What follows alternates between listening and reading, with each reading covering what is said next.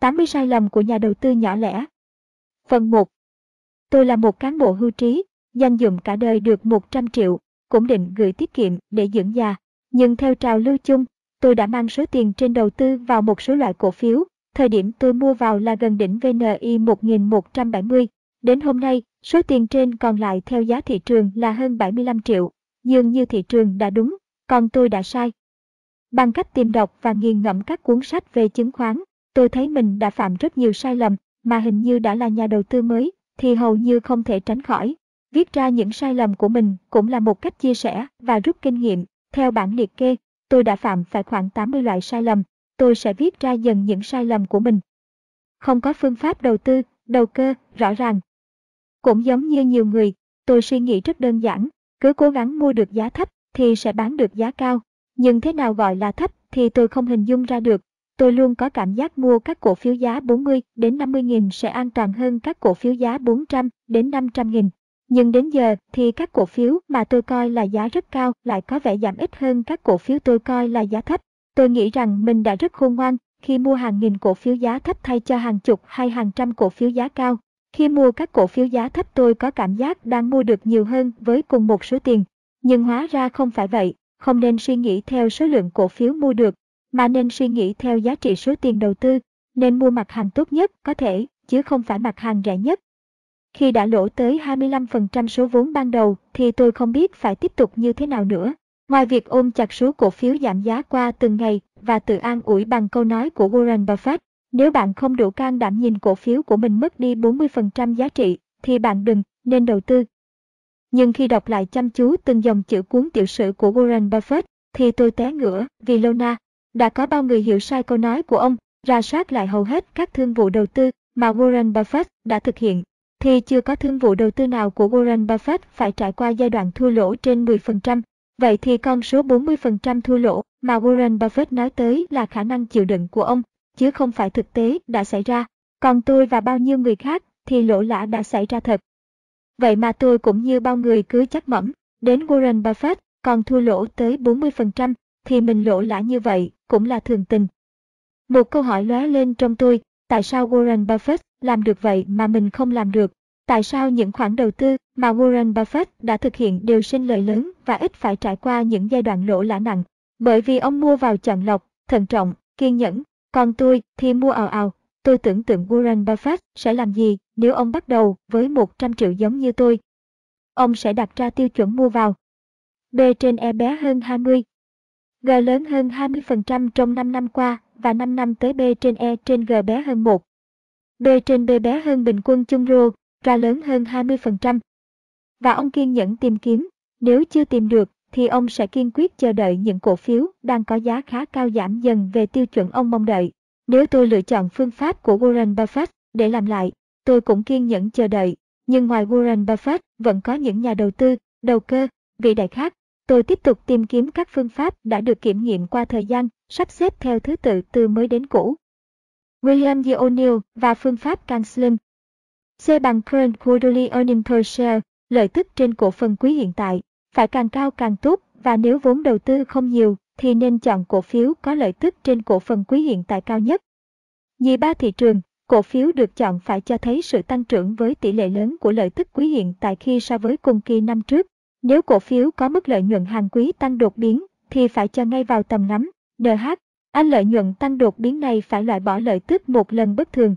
Sở dĩ WGO đưa tiêu chuẩn này lên hàng đầu vì lợi nhuận hàng quý tăng đột biến luôn cho thấy công ty đã và đang có sự phát triển đột phá một cách thần kỳ. Nếu cẩn thận hơn nữa thì chọn cổ phiếu có lợi nhuận tăng đột biến trong hai quý gần nhất. A bằng Annual Earnings Increases, tỷ lệ tăng trưởng lợi tức hàng năm, tìm sự gia tăng đột biến.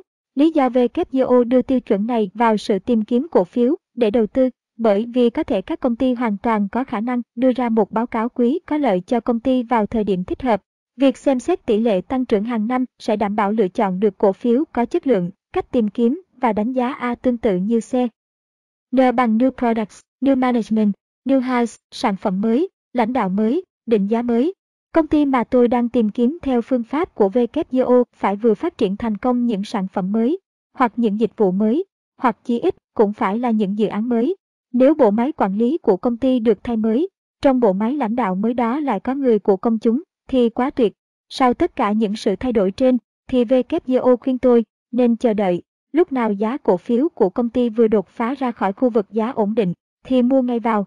Mới nghe thì có vẻ nghịch lý, tại sao không mua ngay mà phải chờ? Bạn hãy thử tưởng tượng, giả sử những điều kiện thuận lợi trên của công ty xảy ra trong tình hình thị trường nguội lạnh, chứ không phải sốt giật như vừa qua. Lúc đó chúng ta cần phải chờ đợi sự công nhận thật sự của công chúng, nếu không ta sẽ bị chung vốn.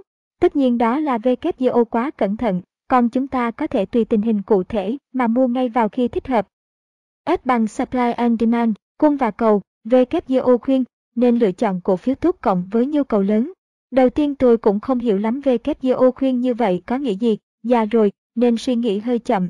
Nhưng qua trao đổi với các bạn trẻ thì chữ S ở đấy là để chỉ các blue chips. L bằng leader, dẫn đầu, WGO Kaiyu, nên chọn các cổ phiếu đứng đầu một ngành. Trong bất kỳ tình huống nào, thì cổ phiếu của công ty đầu ngành luôn có những lợi thế trội hơn hẳn những công ty cùng ngành. Trong một số trường hợp đặc biệt thì công ty đầu ngành thậm chí có một tầm cao hơn rất nhiều so với công ty thứ hai trong ngành. Một bằng Institutional Sponsorship, sự bảo trợ của các tổ chức, điều này thì quá đúng rồi. Mua cổ phiếu của công ty mà có nhiều cổ đông là các ông lớn thì thực sự được đảm bảo bằng vàng khối. M bằng Market Direction, xu hướng thị trường. WTO muốn nhắc đến sự quan trọng của xu hướng thị trường tới từng cổ phiếu. Xu hướng thị trường có tác động tới tất cả các cổ phiếu mà không hề có ngoại lệ. Dù một cổ phiếu có đủ cả CANSL1, nhưng M đi xuống, thì cổ phiếu đó cũng không nằm ngoài quy luật.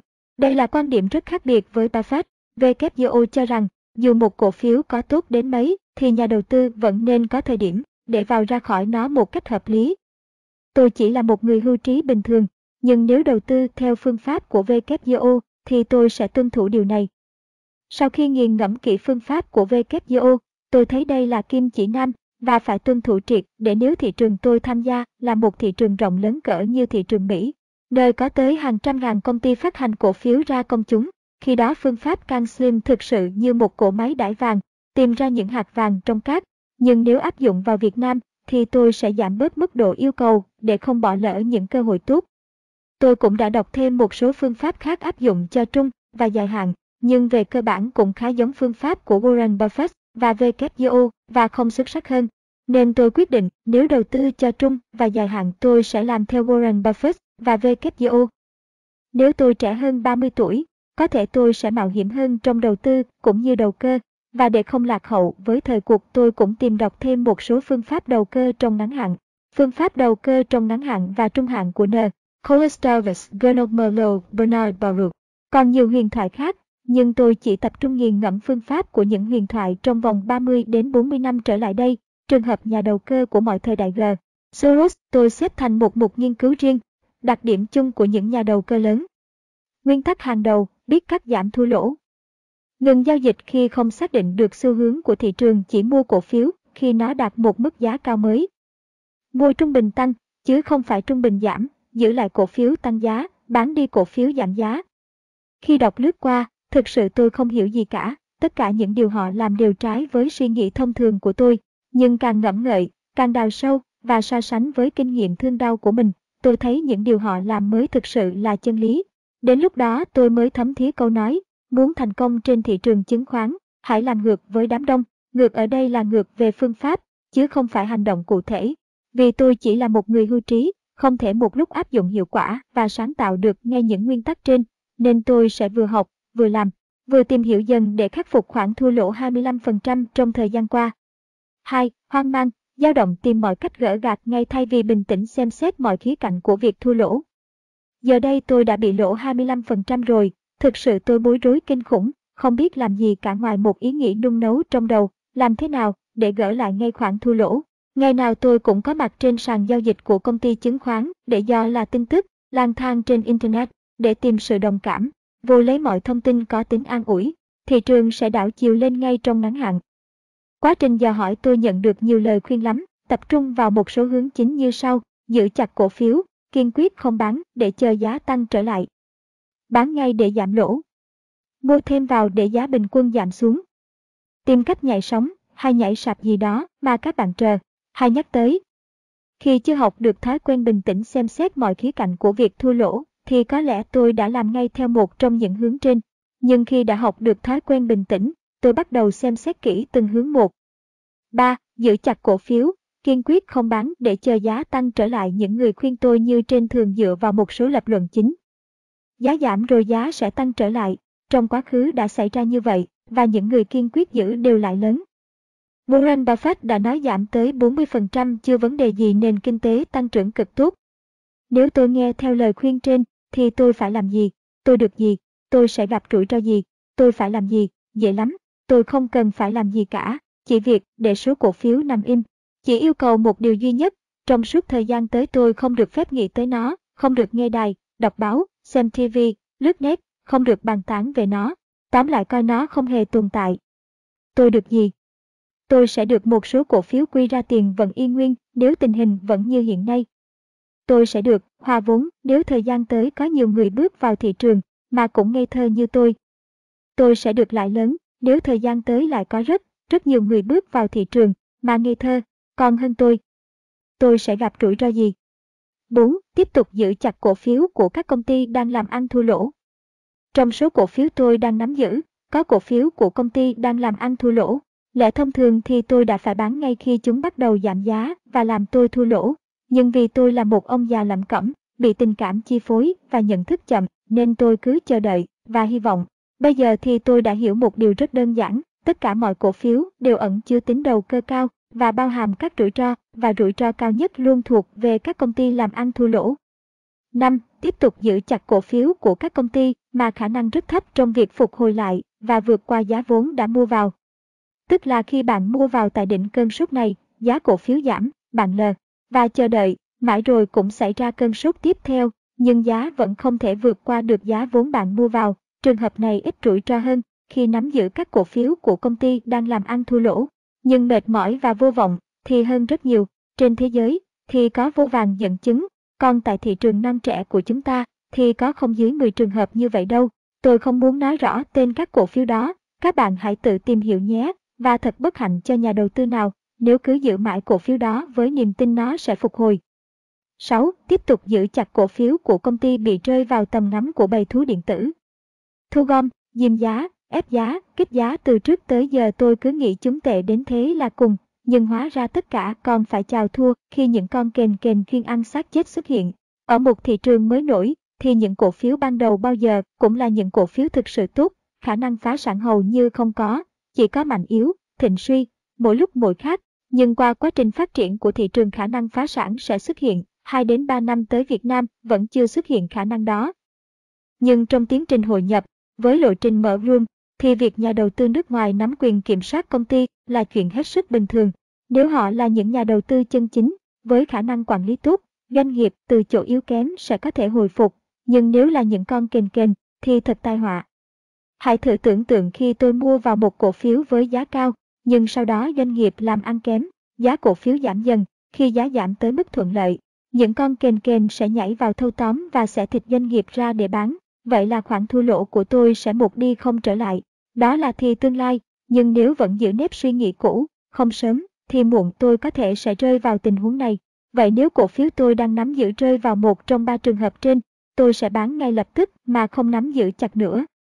Thế là tôi đã có hướng giải quyết cho 30 đến 40% các khoản đợt cổ tư của mình, số cổ phiếu còn lại là những cổ phiếu tốt, nhưng giá vẫn cứ giảm.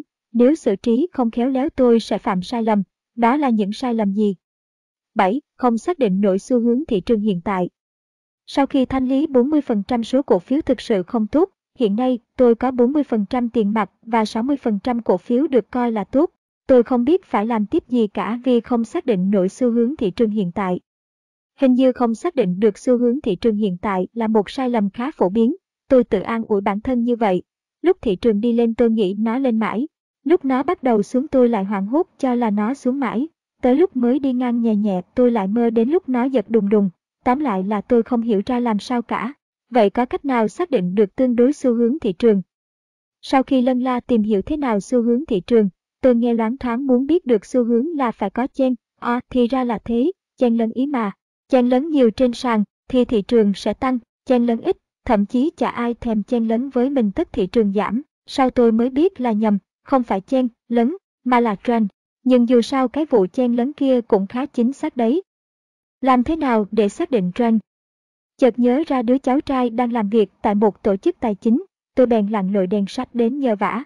Mặc dù được cháu tận tình chỉ bảo, nhưng sau 3 ngày đánh vật với nào là MACD, BB, Momentum, RSI, MFI, RUN, CCI, tám lại tôi vẫn chưa hiểu gì cả.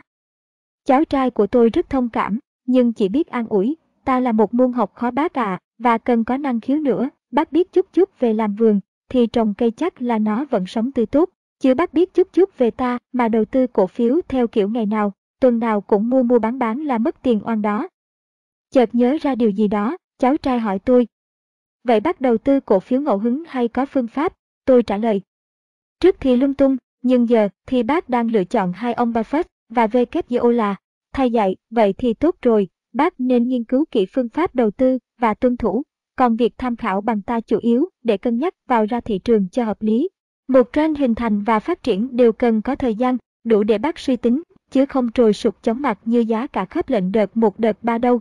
Nếu bác chấp nhận được việc không tranh mua đáy, không tranh bán đỉnh, thì có thể kết hợp phương pháp đầu tư mà bác chọn và tín hiệu phát ra từ MACD là tạm ổn. Sau đó dần dần bác sẽ có kinh nghiệm hơn. Thế này bác nhé có đường MACD 26,12 thường được biểu hiện bằng màu xanh và đường ESB 9 thường được biểu hiện bằng màu hồng. Mỗi đường đều có số liệu cụ thể, hiệu số của hai số liệu đó gọi là divergence. Nói chung tín hiệu phát ra từ MACD không quá nhạy với thực tế thị trường, nhưng nó cho bác một cái nhìn ổn định trong trung hạn. Sau khi ngắm nghía kỹ MACD, tôi thấy mình đúng là khờ thật. MACD cho thấy thị trường bắt đầu đi xuống từ sau Tết, mà đúng lúc đó tôi lại mua vào. Cháu tôi còn dặn kỹ, vì MACD không quá nhạy với thực tế thị trường, nên cần lưu ý. Nếu thị trường đang trong thời kỳ tăng trưởng, thì cần xét kỹ đang là giai đoạn đầu hay là giai đoạn cuối. Nếu thị trường giảm xuống, thì nó vận động thế nào? Nó yếu ớt và vận động kém hay chỉ đơn thuần là vừa trải qua một đợt điều chỉnh bình thường. Nếu giảm bé hơn 10% là điều chỉnh bình thường, lớn hơn 10% cần phải nghiên cứu kỹ hơn.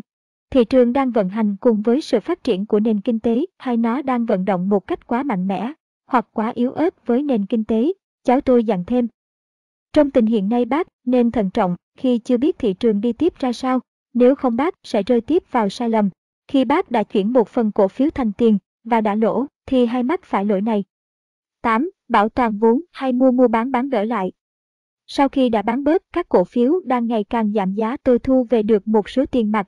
Việc làm này hầu như có tính bản năng sinh tồn thôi. Nhưng bây giờ, ở ngồi nghĩ lại những kiến thức đã đọc được và đối chiếu với thực tế thị trường, tôi thấy mình đang thực hiện một cách vô thức những việc mà nhiều nhà đầu cơ lớn đã làm, cắt giảm thua lỗ.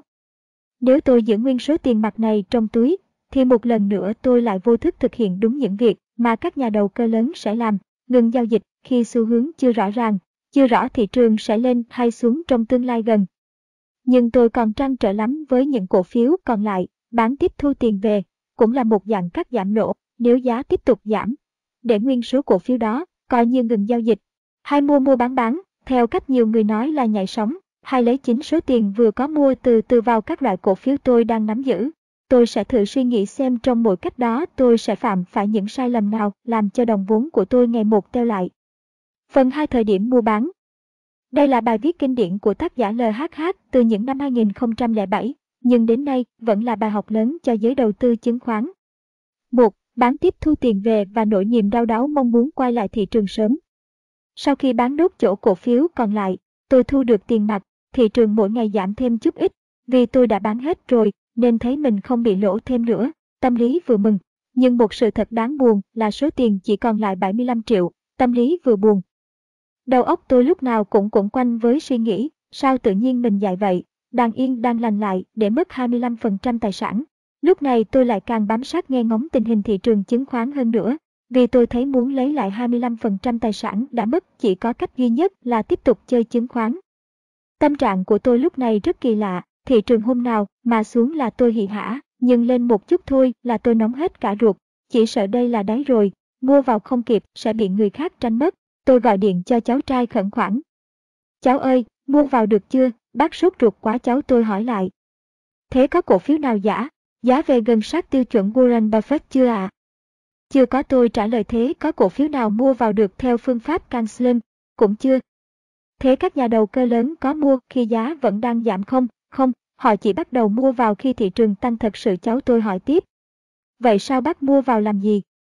Tại bác nóng ruột, tại bác thấy thị trường có lúc xanh được một, hai hôm tăng hẳn mấy chục điểm, tất nhiên là tôi không nói tới nguyên nhân chính. Bác muốn mua lại ngay để gỡ gạt 25% bị lỗ, cháu tôi giải thích. Bác biết vì sao thị trường thỉnh thoảng xanh được một, hai phiên không, bác biết vì sao thị trường mặc dù đang đi xuống, nhưng thỉnh thoảng vẫn hồi lại không. Lúc đầu hồi mạnh được hai, ba phiên lên năm bảy chục điểm, sau này hồi nhẹ lên một hai chục điểm, sau nữa hồi được năm, bảy điểm, rồi lại đi xuống. Trạng thái thị trường hiện nay, đi xuống, nhưng vẫn có những đợt hồi phục nhẹ đi xuống tiếp hồi phục nhẹ nữa đi xuống. Gọi là trạng thái những nỗ lực hồi phục bất thành trong một xu thế thị trường đi xuống. Những tổ chức lớn hầu như án binh bất động, những tay chơi lớn rút khỏi thị trường. Giá trị giao dịch giảm mạnh. Chỉ còn những người như bác vẫn đang mong mỏi sớm quay lại thị trường. Chỉ cần thị trường chững lại không xuống nữa là nhiều người nhau vào. Thị trường lên một chút, nhưng hết lực đẩy, sức cầu yếu quá, lại đi xuống, thêm một số người tiếp tục stop loss, thị trường giảm tiếp, chững lại là một số người không kiềm chế được lại nhau vào, nhưng đã ít hơn đợt trước, cứ thế, tiếp diễn. Nói thật lòng tôi thấy cháu tôi nói rất đúng, nhưng muốn tiền nằm im ở trong túi chờ thị trường hồi phục hẳn cũng khó khăn không kém việc giữ cổ phiếu, mà ngày nào cũng thấy lỗ. Tôi phải cố quên hẳn chuyện tôi đã lỗ 25%. Nếu bạn lúc nào cũng nghĩ đến khoản tiền đã lỗ và mong ngóng quay lại thị trường, thì e rằng sớm hay muộn bạn cũng rơi vào một đợt nỗ lực hồi phục bất thành. 2. Giữ nguyên tiền thu được từ việc stop loss và giữ nguyên cổ phiếu có thể phạm sai lầm gì? Nếu tôi vẫn giữ nguyên trong tài khoản 40% tiền, vừa thu được từ việc bán những cổ phiếu yếu kém, và 60% là cổ phiếu mà tôi coi là tốt, thì việc gì sẽ xảy ra? Sau khi quyết định như trên, tâm lý của tôi thư thái hơn rất nhiều, tôi nhìn thị trường với con mắt bình tĩnh hơn. Thị trường hồi phục một chút tôi vui một chút vì thấy tổng tiền trong tài khoản tăng lên một chút. Thị trường giảm nhẹ tôi cũng không quá buồn vì thấy số tiền đang nắm giữ sẽ mua được nhiều cổ phiếu hơn. Nhưng sau một thời gian tôi bắt đầu cảm thấy có điều gì đó không ổn, tôi lại gọi điện cho cháu trai để hỏi về thắc mắc của mình. Cháu ơi, bác đang nắm giữ cổ phiếu, toàn là BCS thôi, nhưng bác thấy hình như BCS đang phân hóa thành ba loại. Loại thứ nhất là lên xuống giá cùng với thị trường, thị trường lên thì cổ phiếu này lên, thị trường xuống thì cổ phiếu này xuống. Loại thứ hai, thị trường lên cổ phiếu này lên theo, thị trường xuống cổ phiếu này cũng xuống, nhưng không đáng kể, hoặc đứng giá. Loại thứ ba, thị trường lên cổ phiếu này lên theo, nhưng tăng giá rất ít, thị trường xuống thì cổ phiếu này xuống theo mạnh. Cháu tôi cười trả lời. Đó là chuyện bình thường mà bác, bọn cháu trong nghề gọi là giai đoạn thị trường đánh giá lại giá trị của các BCS. Vậy bác nên làm thế nào? Vẫn giữ nguyên 40% tiền và 60% cổ phiếu hay có cần hành động gì không? Câu trả lời của cháu tôi sẽ có ở phần sau. Còn nếu tôi tạm dừng quá trình mua mua bán bán ở đây, thấy mấy ông ở quỹ Tây gọi một cách hoa mỹ là dừng quá trình tái cơ cấu và giữ nguyên 40% tiền và 60% cổ phiếu thì cũng đòi hỏi bình tĩnh và kiên nhẫn. Nếu tôi tiếp tục mua mua bán bán, không phải nhảy sóng nhé, đơn giản chỉ là cân đối tỷ lệ tiền. Cổ phiếu trong tài khoản thì tôi có thể phạm sai lầm gì? 3. Chưa nắm vững nguyên tắc tái cơ cấu mà đã mua mua bán bán. Thị trường có trí nhớ tôi vừa học được khái niệm này đấy. Thị trường là một tập hợp C. C nhà đầu tư, đầu cơ, cũ có, mới có, có quá trình thu nạp người mới, có quá trình đào thải người cũ. Nhưng bản chất của các nhà đầu cơ, đầu tư hầu như không thay đổi theo thời gian, bản chất con người khó thay đổi, nên quá trình vận hành của thị trường là một sự lặp lại. Tuy được lặp lại, nhưng biến số đầu vào thay đổi liên tục dẫn tới cường độ đầu ra thay đổi theo. Cháu trai tôi còn nói nhiều lắm, nhưng tự trung tôi hút lại được mấy ý này. BCS nào giảm ít nhất trong đợt suy giảm thì sẽ phục hồi nhanh nhất khi thị trường hồi phục. Khi thị trường hồi phục thì BCS hồi phục nhanh chậm khác nhau, có nhiều loại hồi phục chậm tới mức làm nản lòng rất nhiều nhà đầu tư. Vấn đề là phải nghiên cứu quá khứ để dự đoán được BCS nào giảm ít, BCS nào sẽ giảm nhiều, BCS nào sẽ hồi phục nhanh, BCS nào sẽ hồi phục chậm nếu bạn có ý định tái cơ cấu danh mục, nếu không cẩn thận bạn sẽ tái cơ cấu nhầm. Sau khi vỡ vạc ra một số kiến thức, tôi bắt đầu ngồi ngắm nghía danh mục của mình, 40% tiền mặt và 60% cổ phiếu tôi cho là tốt. Nếu 60% cổ phiếu của tôi chủ yếu là BCS thuộc loại số 2, may mắn quá, hi hi, vậy là tôi có thể yên tâm chờ đợi. Nhưng cháu tôi có dặn đọc lại một mờ trong phương pháp can slim của ông.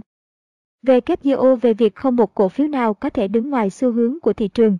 Những BCS thuộc loại số 2 có thể trụ được trước hầu hết những giai đoạn điều chỉnh, nhưng nó sẽ phải đi theo thị trường khi thị trường bước vào đợt sóng suy giảm cuối cùng.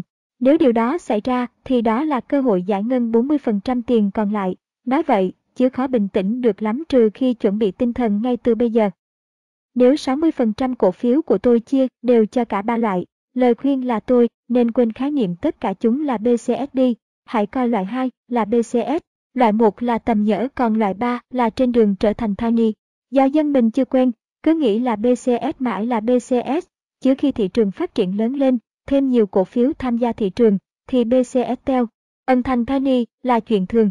Sau khi tư duy được định hình như vậy, thì bác quay về mục số 8, bảo toàn vốn, để suy nghĩ kỹ và quyết định tiếp. Nếu 60% cổ phiếu của tôi chủ yếu thuộc loại có giảm mà không có tăng, tôi không biết mọi người hành động ra sao, riêng tôi tôi sẽ bán. Sau khi cơ cấu lần 2, lần 1 là thanh lý Tiny, tôi có thêm một ít tiền trong tài khoản, cháu tôi khuyên giữ lại tiền mặt, đừng mua vào vội. 4. ERK nhảy sóng, có sai lầm không nhỉ? Khi đang chuẩn bị tái cơ cấu danh mục, thì tôi phát hiện ra rằng nhảy sóng vui hơn nhiều. Tôi quyết định không cơ cấu, cơ kéo gì hết mà lấy luôn 40% tiền và 60% cổ phiếu để nhảy sóng. Tôi tức tốc tìm gặp cháu trai để nói cho nó biết phát hiện lớn lao của mình. Thế này nhé, cháu nhìn thấy không, cổ phiếu này giá chỉ xuống đến đây là kịch, sau đó nó vọt lên, lên đến đây nó lại giảm, nhưng giảm xuống mức cũ là vọt lên. Đấy nhé, nếu bác mua ở đây, bác bán ở đây thế là có 10% rồi, bác thấy ngoài sàn mấy cụ hưu trí giống bác gọi đó là nhảy sóng đấy. Có thế mà bác không nhìn ra, nhìn thấy sớm có phải kiếm bao nhiêu tiền rồi không? Cháu tôi chỉ nhìn tôi và cười, tôi chụp dạ. Bác nói không đúng à, nhảy sóng là sai à. Không bác ạ, à, nhảy sóng là một việc làm bình thường. Nó chỉ sai khi bác không biết nhảy mà, cứ nhảy. Trước đây bác đã chót mua lung tung, sau đó lỗ, nên cháu giúp bác tìm cách giảm lỗ. Bây giờ bác lại đang bắt đầu tìm cách mua mua bán bán để gỡ gạt trong khi thực chất bác chưa hiểu gì cả. Vậy là nhảy sóng khi chưa hiểu hết về nó là một sai lầm phổ biến và khá tốn tiền. Nếu nhảy sai, cháu tôi bắt đầu giảng giải cho tôi ai là người nhảy sóng chuyên nghiệp. Phần 3. Nhảy sóng Ai là người nhảy sóng?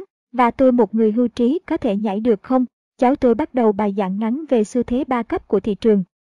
Xu thế trong dài hạn của thị trường là xu thế cấp 1. Xu thế cấp 1 có thể là một xu thế đi lên hoặc đi xuống trong một khoảng thời gian tương đối dài đối với những thị trường đã phát triển ổn định thường từ vài năm đến nhiều năm, đối với những thị trường mới hình thành thường từ 1 đến 3 năm.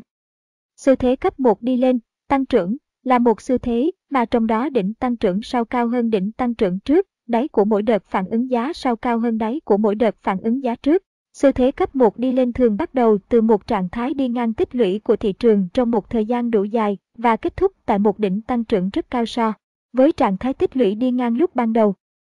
Xu thế cấp 1 đi xuống, suy thoái, là một xu thế mà trong đó đỉnh hồi phục sau luôn thấp hơn đỉnh hồi phục trước, đáy của đợt suy giảm sau luôn thấp hơn đáy của đợt suy giảm trước. Xu thế cấp 1 đi xuống thường bắt đầu từ một đợt phản ứng giá của một đỉnh tăng trưởng rất cao và kết thúc tại một trạng thái không thể xấu hơn nữa của thị trường cộng nền kinh tế. Tôi hỏi cháu tôi, bác cần phải biết cái xu thế cấp 1 này để làm gì hả cháu? Hiểu về xu thế cấp 1 của thị trường rất quan trọng với những nhà đầu tư dài hạn bác ạ. Nếu bắt đầu tư ban đầu theo phương pháp của Buffett, thì bác nên bắt đầu mua vào khi thị trường đang trong trạng thái đi ngang tích lũy, sau một xu thế suy thoái, và cân nhắc khả năng bán ra khi thị trường đi lên một đỉnh tăng trưởng rất cao. Có khả năng đỉnh tăng trưởng đó chính là đỉnh của toàn bộ xu thế cấp 1. Cháu xin lấy một ví dụ về thị trường nước ta để bác rõ hơn. Sau khi thị trường chứng khoán Việt Nam suy thoái xuống tới đáy vào cuối năm 2003, sau đó thị trường hồi phục nhẹ vào đầu năm 2004. Thị trường đi vào thời kỳ tích lũy rất dài, từ đầu 2004 tới tận cuối 2005. Những nhà đầu tư dài hạn sẽ đầu tư hoặc cơ cấu danh mục của mình trong thời gian này. Bác chú ý nhé, thị trường bắt đầu tăng tốc. VNI từ dưới 300 cuối 2005 tăng lên trên 350, đỉnh tăng trưởng số 1. Sau đó phản ứng giá giảm nhẹ xuống một chút, phản ứng giá số 1. Thị trường bắt đầu tăng tốc tiếp, VNI khoảng 350 tăng lên 630, đỉnh tăng trưởng số 2, sau đó xảy ra một đợt phản ứng giá khá mạnh VNI lùi về khoảng 400, phản ứng giá số 2. Bác thấy không, dù đợt phản ứng giá số 2 rất mạnh, nhưng nó vẫn cao hơn phản ứng giá số 1. thậm chí cao hơn cả đỉnh tăng trưởng số 1. Hồi đó tất cả market makers đều hiểu, nếu không chung sức hỗ trợ thị trường để nó tụt xuống khoảng 300 là suy thoái xảy ra ngay. Bác cháu mình xem tiếp nhé. Vào thời điểm bây giờ thì cháu và bác đều tạm thời nhìn thấy đỉnh tăng trưởng 1170 rồi và thị.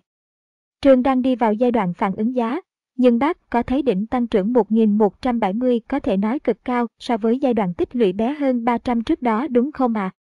Vậy thì ta bắt đầu phải đặt câu hỏi, đây là một đợt phản ứng giá thông thường hay chính là giai? Đoạn đầu của quá trình suy thoái.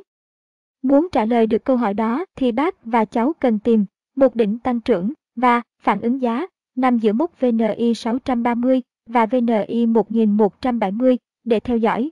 Theo cháu ta nên chọn đỉnh tăng trưởng VNI lớn hơn 800 và phản ứng giá VNI khoảng 740 để xem xét. Bác mua vào gần đỉnh 1170, giảm đến 800 có mà chết hả cháu, giảm 1000 rồi tăng lại đi thôi. Bác ơi, chúng ta đang xem xét dưới con mắt của một nhà đầu tư dài hạn mà bác, vậy mới khách quan được. Bác hãy tạm quên là bác đang lỗ đi, chuyện đó tính sau, bác sẽ hết lỗ và lại lớn vào xu thế cấp 1 tăng trưởng lần sau, đầu tư tài chính là chuyện cả đời mà bác. Bây giờ bác và cháu xem xét tiếp nhé, nếu VNI giảm tiếp xuống bé hơn 800, thì thị trường sẽ chuyển từ giai đoạn phản ứng giá của một xu thế cấp 1 tăng trưởng, để trở thành giai đoạn bắt đầu của một xu thế cấp 1 suy thoái. Gây quá cháu nhỉ, thế không ai làm gì để cứu thị trường à?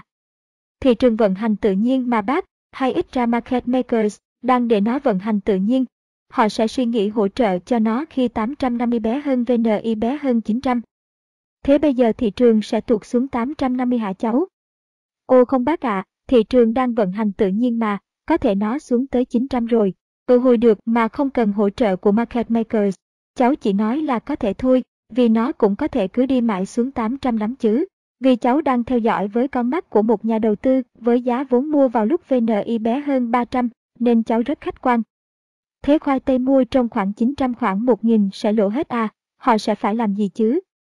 Bác ơi, ta nghiên cứu thị trường để có cái nhìn về tương lai, chứ không phải ngồi đó mà xích xa, giá mà hay ước gì tôi mua cổ phiếu năm 2003 đến 2004. Bác không thể đi ngược thời gian về lại thời kỳ tích lũy 2004 đúng không ạ? À? Cũng như bác không thể ngồi đó chờ đợi đến đáy của xu thế cấp một suy thoái sắp tới đúng không bác? Vì thực ra chưa ai có thể nói được bây giờ có thể là suy thoái không, và đợt suy thoái thật sự bao giờ sẽ tới. Nên nếu bác là các tổ chức lớn, bác vẫn bước vào thị trường bình thường. Lúc đó bác sẽ vừa xây dựng danh mục, vừa đầu tư, vừa đầu cơ, vừa tái cơ cấu dựa trên sự vận dụng xu thế thị trường cấp 2. Ó, hay quá nhỉ, thế mà bác cứ nghĩ khoai tây nó lỗ nó cũng cuốn lên như bác, hi hi hi. Bây giờ bác và cháu tìm hiểu về xu thế cấp 2 của thị trường, cháu phải lưu ý bác một chút, vì thị trường luôn thu nạp người mới, mà những người này không thể lúc nào cũng vào đúng thời điểm bắt đầu của một xu thế cấp 1 tăng trưởng, cho nên họ phải hết sức lưu ý vận dụng xu thế cấp 2 để mang lại nhiều lợi ích nhất cho họ. Xu thế cấp 2 của thị trường là những đợt phản ứng giá làm ngắt quãng quá trình tăng, giảm của xu thế cấp 1. Xu thế cấp 2 kéo dài trong thời gian từ vài tháng đến dưới một năm đối với những thị trường phát triển ổn định, vài tuần đến vài tháng đối với những thị trường mới hình thành. Xu thế cấp 2 điều chỉnh giảm là các đợt giảm giá trung gian xảy ra trong khi thị trường đang vận động theo xu thế cấp 1 tăng trưởng. Xu thế cấp 2 hồi phục tăng là các đợt hồi phục trung gian xảy ra trong khi thị trường đang vận động theo xu thế cấp 1 suy thoái. Cho bác hỏi một chút, sao tự nhiên đang tăng ngon lành lại, nhảy đâu ra cái đợt điều chỉnh giảm, tăng mãi cũng tốt, chứ sao? Nếu được vậy thì tốt quá, cháu cũng mong như vậy, cứ ngồi mà đếm tiền, hi hi hi, nhưng đã là một phần của nền kinh tế thì nó phải vận hành theo quy luật kinh tế chung. Sự vận hành của thị trường chứng khoán có sơ sở dựa trên sự vận hành của nền kinh tế, nhưng trong quá trình vận hành nó được cộng thêm tâm lý kỳ vọng hoặc thất vọng của nhà đầu tư.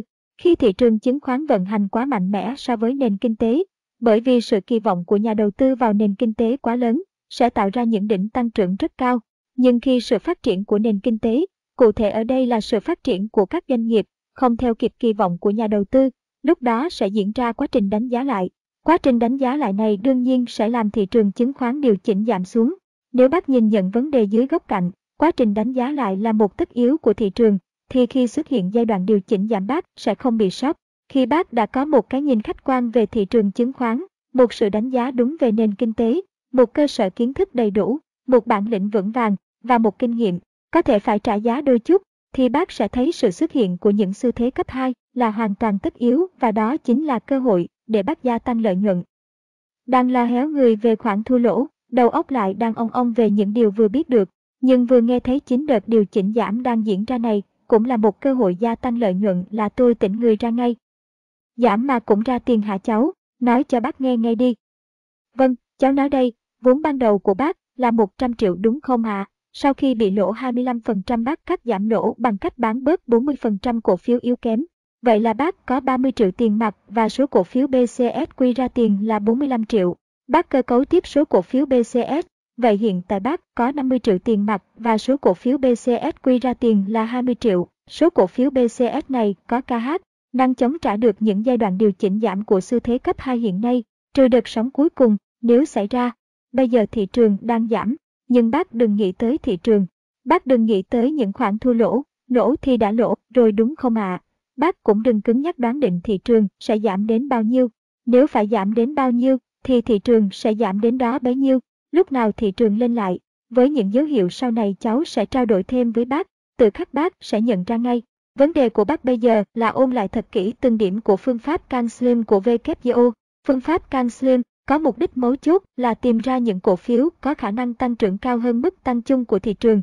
Chính vì thế bác thấy ông WKO có bao giờ thèm quan tâm tới B trên E của cổ phiếu đâu, điều này rất khác ông Buffett.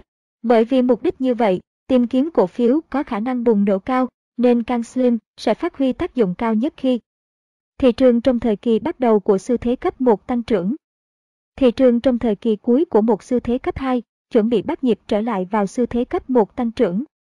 Và cháu nhắc lại với bác hai câu khẩu quyết này, không sợ bác quên, BCS nào giảm ít nhất trong đợt suy giảm thì sẽ phục hồi nhanh nhất khi thị trường hồi phục. Khi thị trường hồi phục thì BCS hồi phục nhanh chậm khác nhau. Bác lưu ý thật kỹ nhé, phục hồi nhanh nhất, tức là tốc độ phục hồi, chứ không phải mức độ phần trăm phục hồi. Ví dụ, cổ phiếu Blue XYZ trong đợt suy giảm vừa qua giảm 20%, trong khi các cổ phiếu khác giảm nhiều hơn, cá biệt có BS giảm tới 40 đến 50%. Khi thị trường hồi phục, thì cổ phiếu XYZ phục hồi với tốc độ nhanh nhất, có khi chỉ 4. Năm phiên là tăng trở lại 20 đến 25% sau đó nó có tăng tiếp hay không thì chưa biết. Cổ phiếu Triple khác cũng là blue chip, nhưng phục hồi chậm hơn.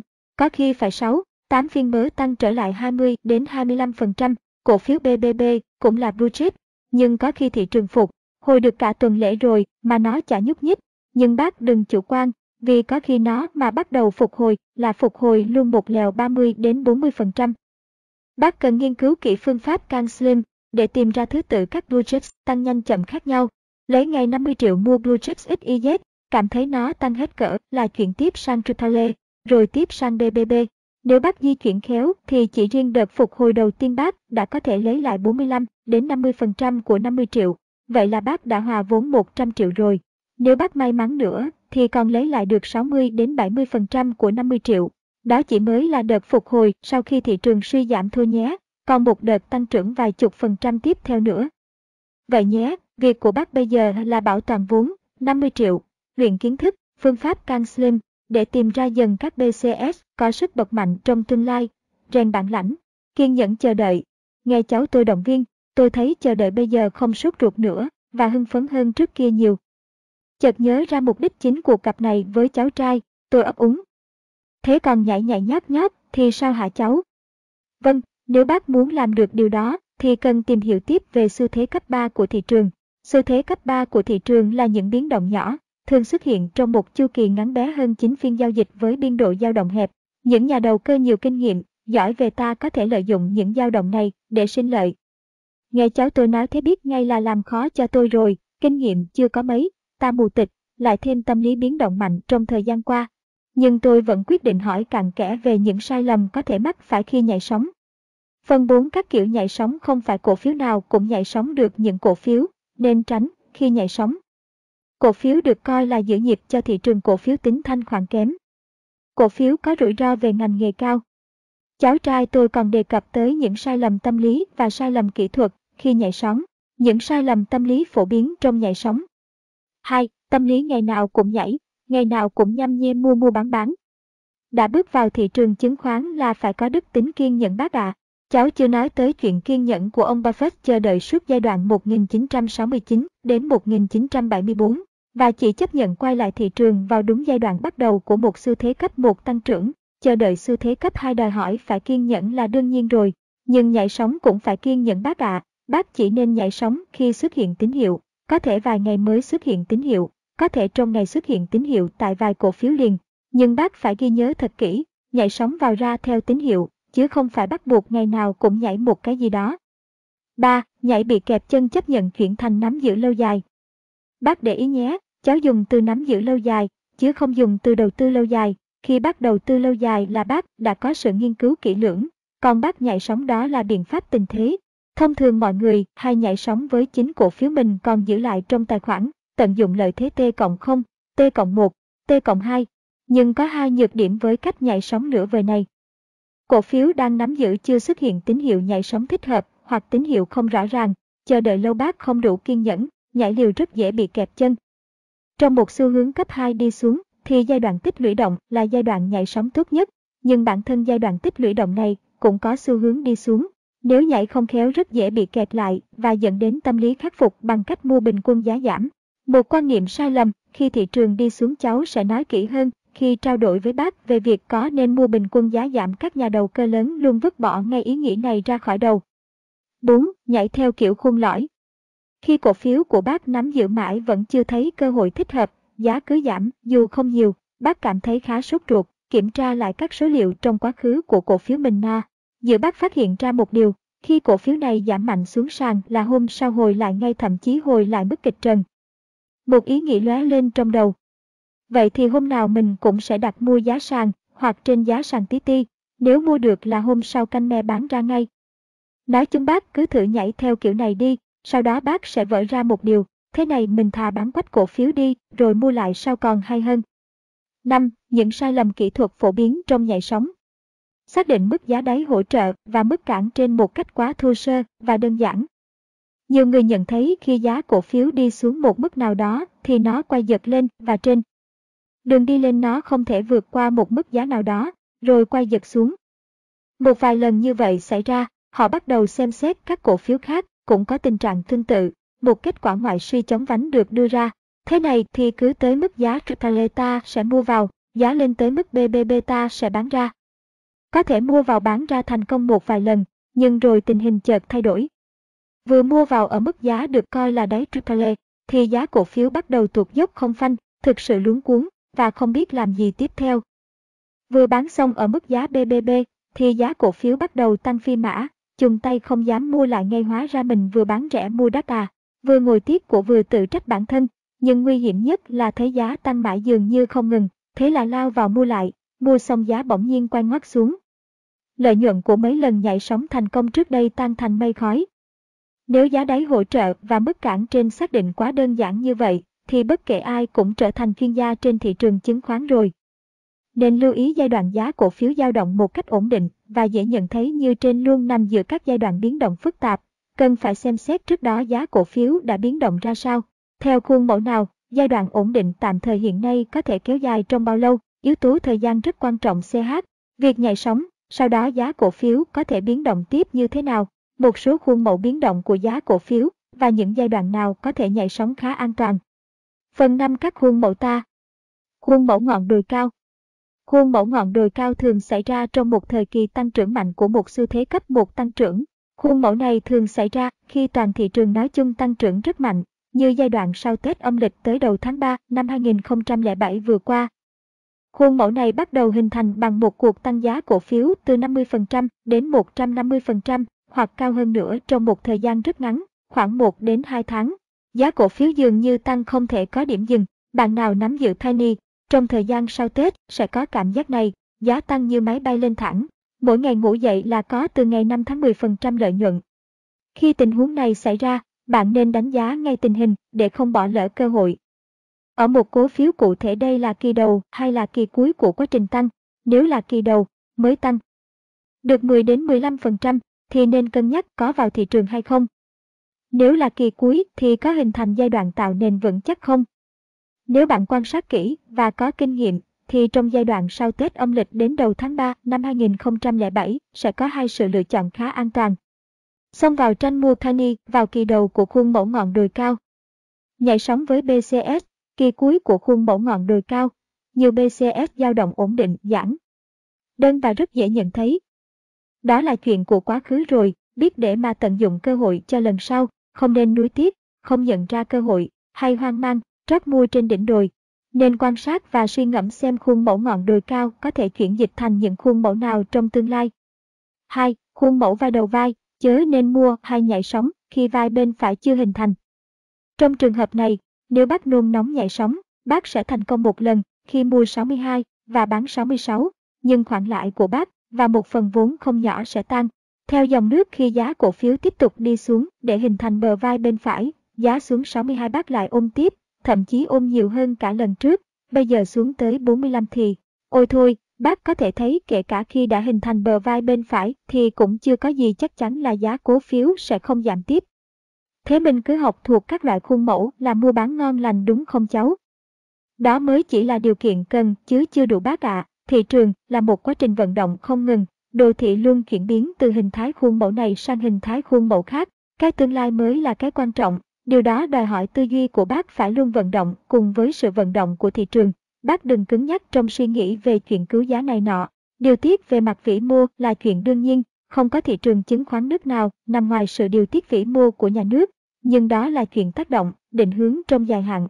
Bác cũng đừng suy nghĩ cứng nhắc về chuyện giá nó không lên, vì đại gia, khoai tây gì gì đó làm giá, họ là một thành tố của thị trường, hành động của họ cũng phải tuân theo quy luật của thị trường. Chẳng hạn với ví dụ vai đầu vai trên, khi bác mua lại lần 2 với giá 62, giá cứ giảm xuống 45 như hiện tại. Bác kiên quyết cho rằng khoai tây, đại gia nó làm giá, nên giá mới giảm thê thảm như vậy, thiệt hại sẽ thuộc về bác trước tiên, khi giá đòn tiếp xuống dưới 55.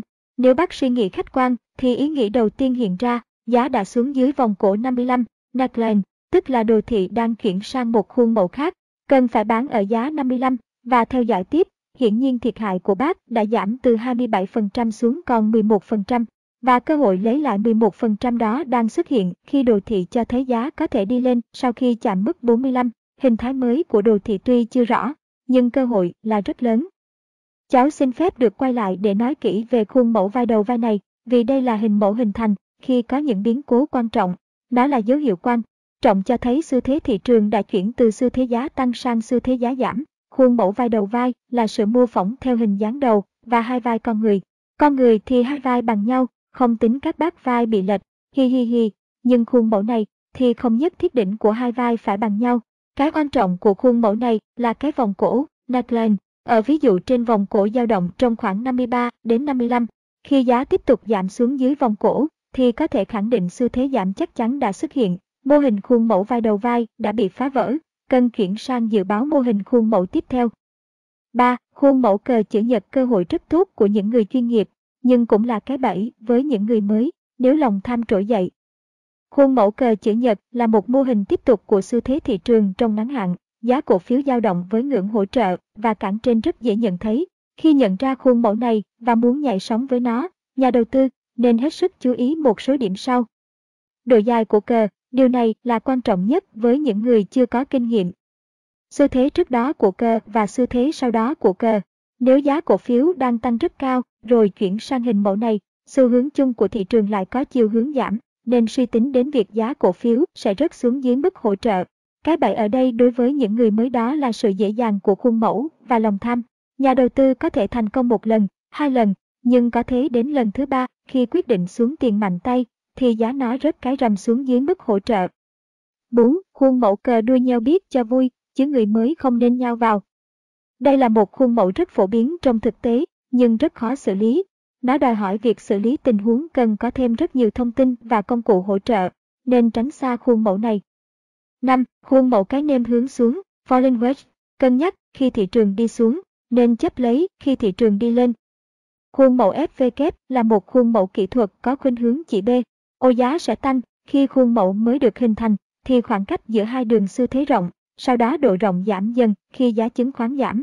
Sự biến động của giá hình thành một chấp nón, hình cái nêm, hướng xuống dưới do đỉnh và đáy dần hội tụ. Khi giá vượt ra khỏi đường kênh bên trên là dấu hiệu đảo chiều xu thế giá cấp 3 của cổ phiếu. Lý thuyết thì như vậy, nhưng khi thực hành cần hết sức lưu ý. Xu hướng chung của thị trường thời điểm đó là gì? Thị trường đang lên hay xuống? Giá cổ phiếu vào thời điểm xem xét có mức cản tâm lý nào không? Giá tâm lý ở trong trường hợp này là 500. Có biểu hiện nào về câu cá tại đáy không? Bottom fishing. Thế nào gọi là câu cá tại đáy? Thực chất chính là ôm vào để nhảy sóng đấy. Khi thị trường đi xuống, khi giá tâm lý ở đây là 500, thì sẽ có những người tới mức giá 500 là họ ôm vào, nhưng chỉ cần có lời 5 đến 10% là họ nhảy ra ngay. Theo lý thuyết thì khi giá vượt ra khỏi đường kênh bên trên là có thể mua được, nhưng với tình hình thị trường đi xuống cộng giá tâm lý 500 thì nên chờ đợi T cộng 3 xem giá có quay xuống tiếp không rồi hãy có quyết định. Nếu gặp trường hợp khuôn mẫu SVK trong các điều kiện sau, thị trường đang lên, cổ phiếu nghiên cứu là một budget. giá cổ phiếu đứng giá một thời gian dài. Nhà đầu tư nên mua ngay khi giá cổ phiếu vượt qua đường kênh bên trên mà không cần phải suy tính gì hết. 6. Các khuôn mẫu khác chưa hiểu thấu đáo thì đừng sử dụng. Nếu may mắn bước vào thị trường đúng vào giai đoạn bắt đầu của một xu thế cấp 1 tăng trưởng thì đầu tư lâu dài theo phương pháp của Buffett.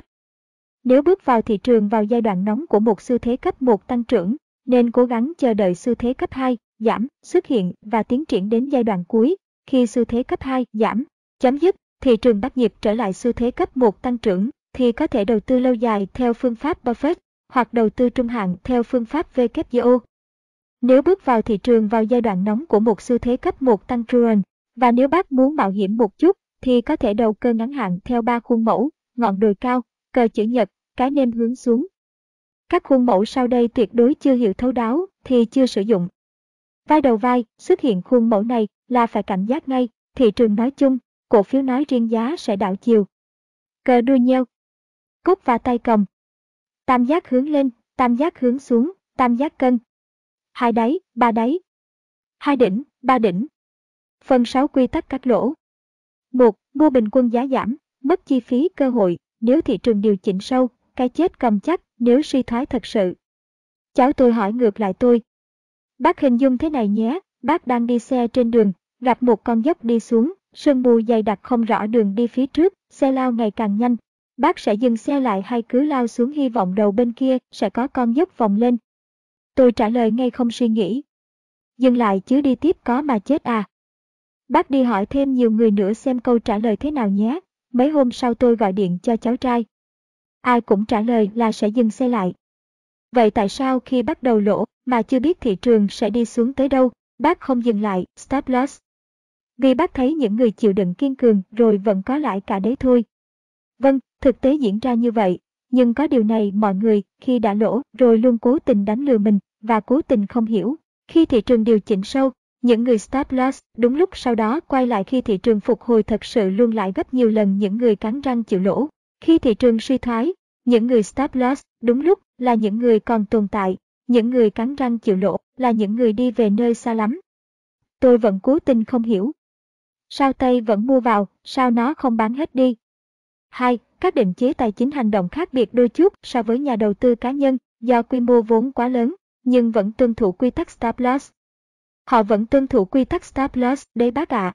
Vì bác không hiểu quy trình của họ nên nghĩ thế thôi, chá. Sẽ nói rõ cho bác đây, vì họ quy mô vốn rất lớn, nên họ sẽ stop trước khi loss, còn chúng ta thì sao?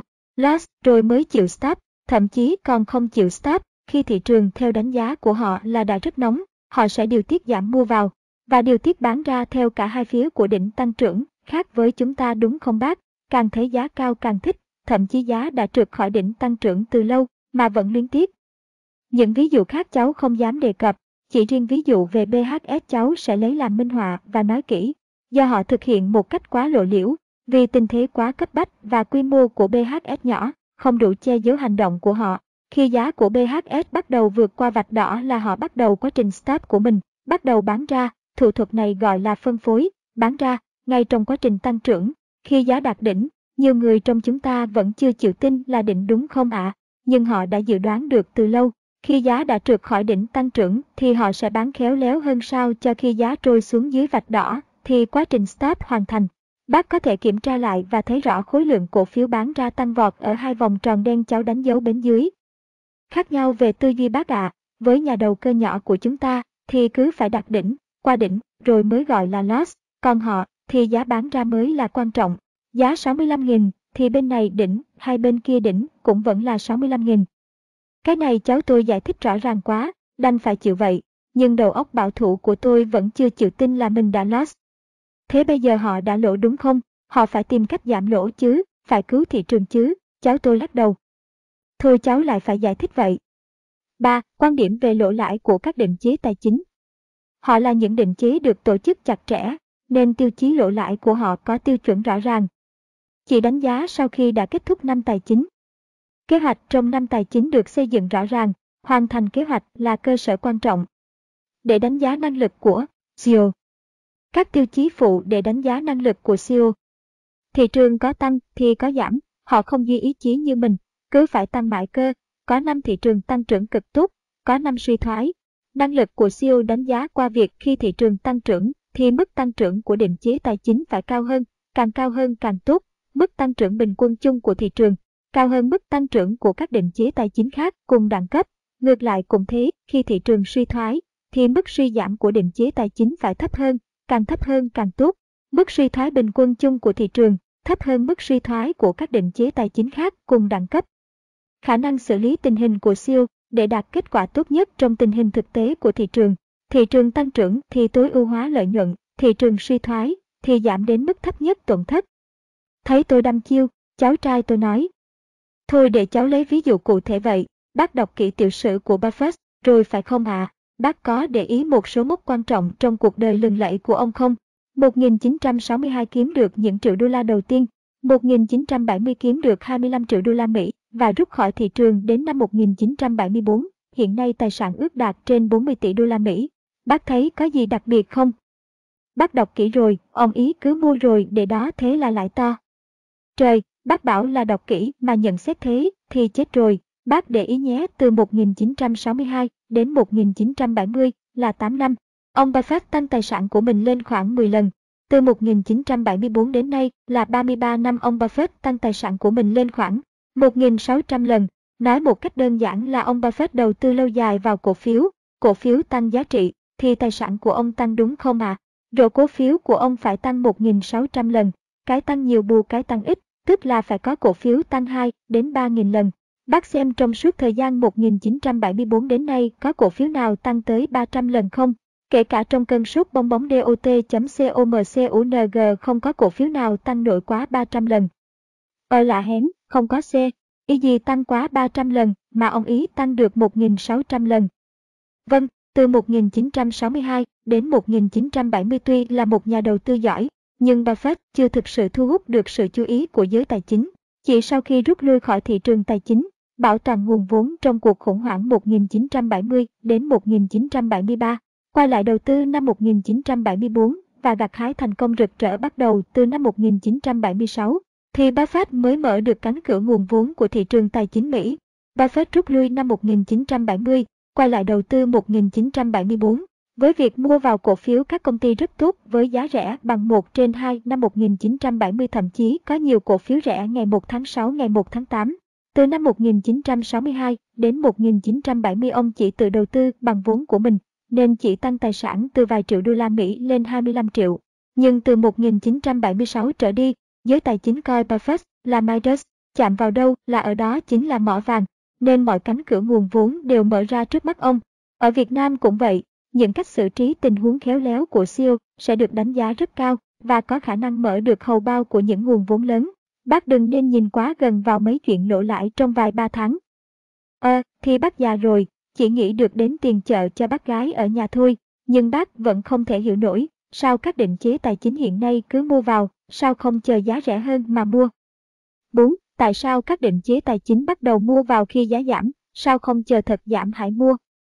Để trả lời cho câu hỏi này, bác và cháu lại phải quay về đọc kỹ mục 13, ta nghiên cứu thị trường để có cái nhìn về tương lai, chứ không phải ngồi đó mà xích xa, giá mà, ước gì tôi mua cổ phiếu năm 2003 đến 2004. Bác không thể đi ngược thời gian về lại thời kỳ tích lũy 2004 đúng không ạ? À? Cũng như bác không thể ngồi đó chờ đợi đến đáy của xu thế cấp một suy thoái sắp tới đúng không bác? Vì thực ra chưa ai có thể nói được bây giờ có thể là suy thoái không? và đợt suy thoái thật sự bao giờ sẽ tới. Nên nếu bác là các tổ chức lớn, bác vẫn bước vào thị trường bình thường. Lúc đó bác sẽ vừa xây dựng danh mục, vừa đầu tư, vừa đầu cơ, vừa tái cơ cấu dựa trên sự vợ. Dụng xu thế thị trường cấp 2, tại sao họ bắt đầu mua vào? Bởi một lý do rất đơn giản, họ đã bán ra trước đó, bán ra trước thì phải mua lại sau để lập lại danh mục. Thế tại sao họ mua vào mà giá vẫn giảm?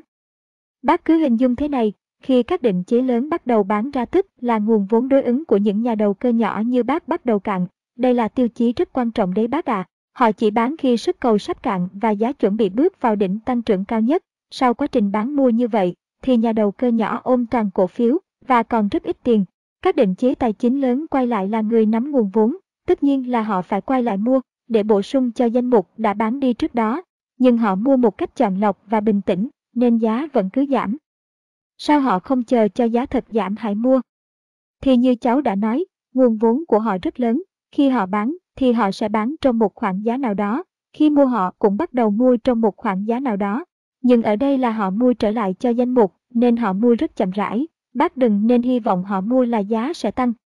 Thế sao họ không tranh nhau mua? Vì ai cũng có phần bác ạ, à, thực chất họ đang mua lại chính những cổ phiếu họ đã bán ra. Chẳng hạn định chế A bán ra 8 triệu cổ phiếu, B bán ra 12 triệu, C bán ra 11 triệu, mà cổ phiếu vẫn nằm trong thị trường.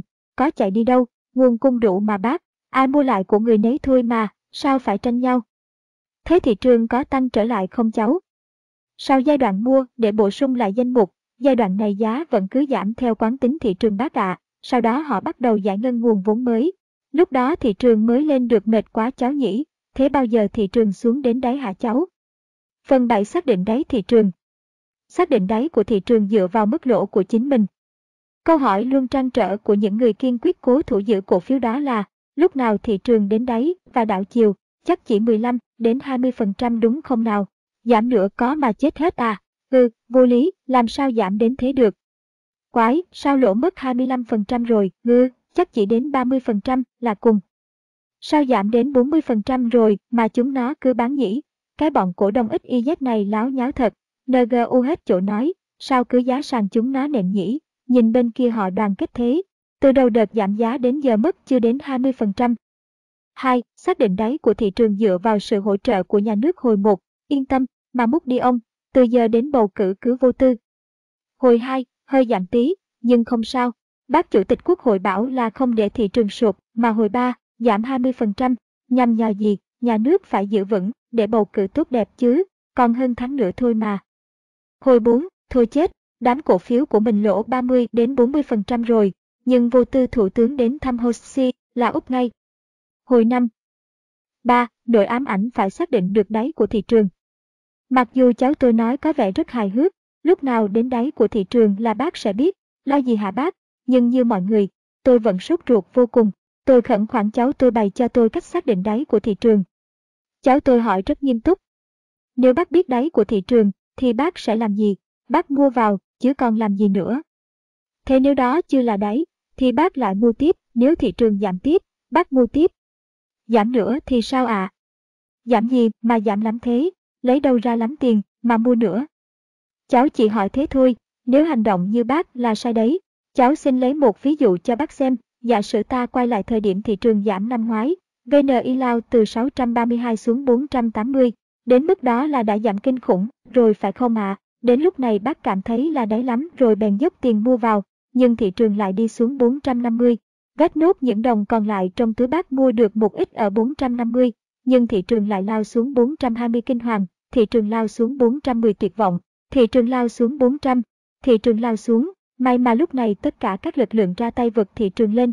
Bây giờ cháu sẽ kẻ một vạch màu xanh ở mức VNI 480 cắt qua đồ thị cả chiều. Muốn và chiều đi lên, bác thấy rõ ràng VNI muốn đi lên sẽ phải cắt qua mức 480 mới lên được đúng không ạ? À? Giá cổ phiếu ở mức VNI 480 bên mũi tên đỏ và VNI 480 bên mũi tên xanh hầu như bằng nhau. Nếu bác chọn mua vào lúc VNI 480 bên mũi tên đỏ, bác sẽ có những khoảng thời gian kinh hoàng. Nếu bác chọn mua vào lúc VNI 480 bên mũi tên xanh, bác hoàn toàn thoải mái, bác chọn bên nào? Con chọn gì hả cháu? Bên xanh, chứ còn gì nữa, thôi, bác biết là bác dạy rồi. Phần 8 tín hiệu thị trường 1. Thị trường luôn vô lý hơn tưởng tượng. Thấy tôi ủ rũ quá, nói gì thì nói chứ tôi vẫn đang lỗ 25 triệu, và số cổ phiếu còn lại, mang tiếng là blue chip, chứ vẫn giảm giá qua từng ngày. Tất nhiên, may mắn là tôi đã stop loss, chứ không thì bây giờ 100 triệu chắc còn 60 triệu, cháu tôi nói. Thôi thì cháu sẽ nói cho bác biết các biểu hiện khi thị trường đã qua đáy. Bác lưu ý nhé, cháu nói qua đáy, chứ không phải đến đáy. Nếu muốn mua vào, thì luôn mua vào khi thị trường đã qua đáy. Nhưng trước khi thị trường qua đáy, vì từ bây giờ, cuối tháng 4 năm 2007, tới lúc đó cũng khá lâu đấy bác à. Cháu muốn nói cho bác biết một số cái bẫy trong khi thị trường lao xuống đáy. Bác cố gắng nhớ hai câu khẩu quyết này. Thị trường luôn vô lý hơn bạn tưởng tượng. Nếu bác tưởng tượng đáy của thị trường là 800 điểm, thì hãy chuẩn bị tinh thần xa hơn chút nữa đi, giống như khi thị trường đi lên. Lúc thị trường 800 điểm, ai cũng nghĩ VNI 1000 là kinh khủng lắm rồi, nhưng thị trường còn vô lý đi thêm một đoạn 170 điểm nữa. Thị trường đi lên mua vào bên tay trái dốc cao, thị trường đi xuống mua vào bên tay phải vực thẳm.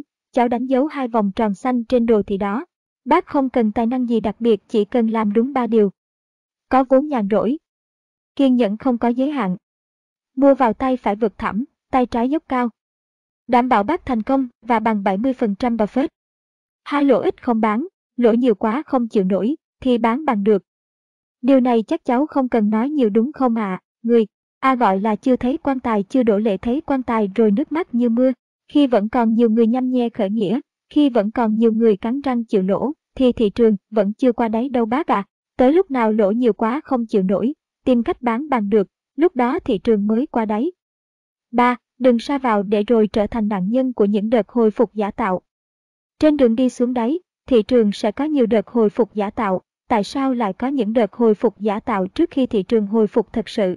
Khi thị trường đi xuống, không nói thì ai cũng rõ người bán là ai rồi, những người stop loss và những người bottom fishing, tùy thuộc vào quy mô vốn, cực lớn, lớn, nhỏ, nguồn vốn, nhàn rỗi, vay, cầm cố.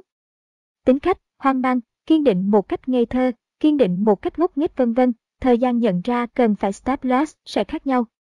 Người mua là ai? Những định chế tài chính mua bù đắp danh mục sau khi đã bán trước đó, mua chậm rãi, từ tốn những người nôn nóng muốn gỡ lại khoản thua lỗ, ào ào mua ngay khi nghĩ thị trường đã quay đầu. Những người mua bình quân giá giảm, cảm thấy cổ phiếu mình có vẻ không giảm nữa là mua bình quân ngay. Những người chơi bottom fishing, mua một cách mua mẹo. Tùy thuộc vào xu hướng cấp 3 của mỗi phiên giao dịch mà tính chất người mua bán sẽ thay đổi. Khi thị trường đã đi xuống 4, 5 phiên là bắt đầu diễn ra quá trình phân hóa tư duy. Những định chế tài chính cảm thấy thị trường phục hồi giả tạo là sẽ ngừng mua hoặc mua ít những người nôn nóng là ào vào mua ngay. Những người mua bình quân giá giảm cũng ào vào mua. Những người chơi bottom fishing cân nhắc bán ra để mua lại rẻ hơn vài phiên sau đó.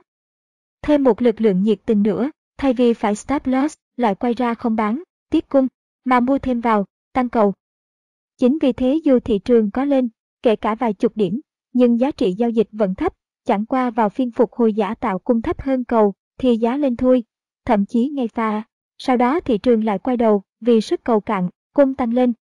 4. Dấu hiệu cho thấy thị trường đã phục hồi thật sự.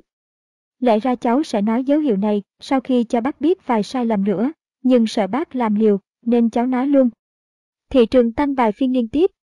Giá trị giao dịch lớn hơn hẳn mức trung bình của giá trị giao dịch trong quá trình suy giảm và tăng ổn định theo đà tăng của thị trường. VNI đã cao hơn mức vài phiên trước lớn hơn 10%. Phân tích kỹ thuật cho thấy tất cả các chỉ số đều thuận chiều theo xu hướng tăng. Nếu bác chưa thạo lắm thì cứ nhìn vào MACD là được. MACD 26, 12, các mạnh ESB 9 theo hướng từ dưới đi lên, divergence cộng dương. Phần chính thị trường. Thị trường luôn vô lý hơn tưởng tượng. Thấy tôi ủ rũ quá, nói gì thì nói chứ tôi vẫn đang lỗ 25 triệu và số cổ phiếu còn lại mang tiếng là blue chip chứ vẫn giảm giá qua từng ngày. Tất nhiên, may mắn là tôi đã stop loss, chứ không thì bây giờ 100 triệu chắc còn 60 triệu, cháu tôi nói. Thôi thì cháu sẽ nói cho bác biết các biểu hiện khi thị trường đã qua đáy. Bác lưu ý nhé, cháu nói qua đáy, chứ không phải đến đáy. Nếu muốn mua vào, thì luôn mua vào khi thị trường đã qua đáy. Nhưng trước khi thị trường qua đáy, vì từ bây giờ, cuối tháng 4 năm 2007, tới lúc đó cũng khá lâu đấy bác à. Cháu muốn nói cho bác biết một số cái bẫy trong khi thị trường lao xuống đáy. Bác cố gắng nhớ hai câu khẩu quyết này. Lỗ ít không bán, lỗ nhiều quá không chịu nổi, thì bán bằng được. Điều này chắc cháu không cần nói nhiều đúng không ạ? Người ta gọi là chưa thấy quan tài chưa đổ lệ thấy quan tài rồi nước mắt như mưa. Khi vẫn còn nhiều người nhăm nhe khởi nghĩa, khi vẫn còn nhiều người cắn răng chịu lỗ, thì thị trường vẫn chưa qua đáy đâu bác ạ. À. Tới lúc nào lỗ nhiều quá không chịu nổi, tìm cách bán bằng được, lúc đó thị trường mới qua đáy đừng xa vào để rồi trở thành nạn nhân của những đợt hồi phục giả tạo. Trên đường đi xuống đáy, thị trường sẽ có nhiều đợt hồi phục giả tạo, tại sao lại có những đợt hồi B, phục giả tạo trước khi thị trường hồi phục thật sự, khi thị trường đi xuống, không nói thì ai cũng rõ người bán là ai rồi. Những người stop loss và những người bottom fishing tùy thuộc vào quy mô vốn, cực lớn, lớn, nhỏ, nguồn vốn, nhàn rỗi, vay, cầm cố. Tính cách, hoang mang, kiên định một cách ngây thơ, kiên định một cách ngốc nghếch vân vân, thời gian nhận ra cần phải stop loss sẽ khác nhau. Người mua là ai? Những định chế tài chính mua bù đắp danh mục sau khi đã bán trước đó, mua chậm rãi, từ tốn những người nôn nóng muốn gỡ lại khoản thua lỗ, ào ào mua ngay khi nghĩ thị trường đã quay đầu. Những người mua bình quân giá giảm, cảm thấy cổ phiếu mình có vẻ không giảm nữa là mua bình quân ngay. Những người chơi bottom fishing mua một cách mua mẹo. Tùy thuộc vào xu hướng cấp 3 của mỗi phiên giao dịch mà tính chất người mua bán sẽ thay đổi. Khi thị trường đã đi xuống 4, 5 phiên là bắt đầu diễn ra quá trình phân hóa tư duy. Những định chế tài chính cảm thấy thị trường phục hồi giả tạo là sẽ ngừng mua hoặc mua ít những người nôn nóng là ào vào mua ngay. Những người mua bình quân giá giảm cũng ào vào mua. Những người chơi bottom fishing cân nhắc bán ra để mua lại rẻ hơn vài phiên sau đó. Thêm một lực lượng nhiệt tình nữa, thay vì phải stop loss, lại quay ra không bán, tiết cung, mà mua thêm vào, tăng cầu. Chính vì thế dù thị trường có lên, kể cả vài chục điểm, nhưng giá trị giao dịch vẫn thấp, chẳng qua vào phiên phục hồi giả tạo cung thấp hơn cầu, thì giá lên thôi. Thậm chí ngay phiên sau đó thị trường lại quay đầu, vì sức cầu cạn, cung tăng lên. Dấu hiệu cho thấy thị trường đã phục hồi thật sự. Lẽ ra cháu sẽ nói dấu hiệu này sau khi cho bác biết vài sai lầm nữa, nhưng sợ bác làm liều, nên cháu nói luôn. Phần 10 hành động. Hãy quan tâm tới chính số tiền trong tài khoản của mình. Khi thị trường đam bác hãy quan tâm tới chính số tiền trong tài khoản của mình. Đừng để chỉ số VNI đánh lừa, đừng để giao dịch của các định chế lớn đánh lừa cảm giác. Cháu nói, thế là có ý gì vậy? Vâng, thế này bác nhé, giả sử bác không stop loss, trong tài khoản của bác có chủ yếu là cổ phiếu BNS. Mặc dù VNI không giảm nhiều từ 1.170 xuống 1.050 chẳng hạn, chỉ giảm khoảng 10%, nhưng thực tế bác đã lỗ khoảng 20% rồi. Hiện tại cũng thế, VNI giảm từ 1.170 xuống 1.000. Chỉ giảm 14%, nhưng sự thực bác đã mất 30 đến 35% rồi đấy. Bác cũng đừng để giao dịch của các định chế lớn đánh lừa cảm giác. Hôm nào thị trường giảm, định chế lớn mua nhiều lên, bác thấy yên tâm, vì nó mua nhiều thế chắc không giảm nữa đúng không ạ? À? Nhưng hôm sau lại giảm nữa, bác lại thấy định chế mua nhiều hơn nữa. Không thể hiểu nổi đúng không ạ? À? Nó mua nhiều mà giá vẫn cứ giảm, đến hôm thị trường tăng thì định chế lớn lại mua ít đi. Ừ, bác thấy nó cứ rối tinh. Vấn đề không có gì khó hiểu, nếu bác đặt mình vào vị trí của họ, mua vào ở một mức giá hợp lý để bù đắp dần danh mục đã bán. Ngày nào họ cũng đặt mua hầu như với một khối lượng cố định, ở một khoảng giá cố định. Như vậy hôm nào giá giảm họ mua được nhiều, giá càng giảm họ mua càng được nhiều. Hôm nào dân mình tranh mua thì nghiễm nhiên họ mua được ít, dư mua trần chủ yếu của dân mình, còn dư mua không trần là của họ. Sao khổ thế cháu, dân đầu cơ nhỏ toàn phải mua đất vân, vì không kiên nhẫn bác ạ. À. Cần làm những gì trong lúc chờ đợi thị trường qua đáy chuẩn bị về mặt tinh thần, lòng kiên nhẫn và sự kiềm chế. Nói đi nói lại thì phẩm chất đầu tiên đối với nhà đầu tư hay đầu cơ là sự kiên nhẫn bác ạ. À. Bác thấy trên thị trường, trên các phương tiện thông tin cứ nháo nhào. Người bảo lao vào ngay không mất cơ hội, người bảo chờ đợi, người bảo thế này, người bảo thế kia, thông tin lung tung hết cả. Bác thấy có hoa mắt không? Cháu lấy ví dụ nhỏ để bác thấy sự quan trọng của lòng kiên nhẫn. Giả sử có những người hô phải mua ngay không là mất cơ hội, đến cuối năm, tháng 12 năm 2007, thị trường sẽ tăng đùng đùng. Theo dự báo của nhiều người VNI cuối năm sẽ tăng hơn lúc đỉnh. 1.170 khoản lớn hơn 10%, tức là khoảng 1.300 đi. Mơ cuối năm nay, vậy từ nay tới lúc đó VNI tăng thêm 300 điểm, cứ cho là đều đặn tháng sau cao hơn tháng trước 30 điểm. Cháu nói là đều đặn bởi từ giờ đến lúc đó hầu như không có thông tin cực tốt gây đột biến cho thị trường. Khi xu hướng đi lên chưa rõ ràng như hiện nay, thì bác chờ đợi thêm 1 đến 2 tháng nữa. Coi như mất cơ hội chút xíu, nhưng sự an toàn cho đồng vốn tăng lên rất nhiều đúng không ạ? À? Giả sử có người hô thị trường còn xuống nữa, suy giảm vẫn chưa đến đáy, nếu vậy bình tĩnh chờ đợi là đúng quá rồi. Bác đừng lo là không mua vào kịp vì trên đường đi lên thị trường vẫn có những phiên điều chỉnh. Như vậy, trong bất luận trường hợp nào hiện nay, đi lên từ giờ cho tới hết năm, hoặc còn xuống nữa rồi mới lên được, thì kiên nhẫn quan sát và chờ đợi vẫn mang lại lợi ích hơn là nóng vội. Chuẩn bị về vốn, bác nên để đồng vốn của bác. Tôi vẫn còn 50 triệu tiền mặt sau khi đã stop loss mà.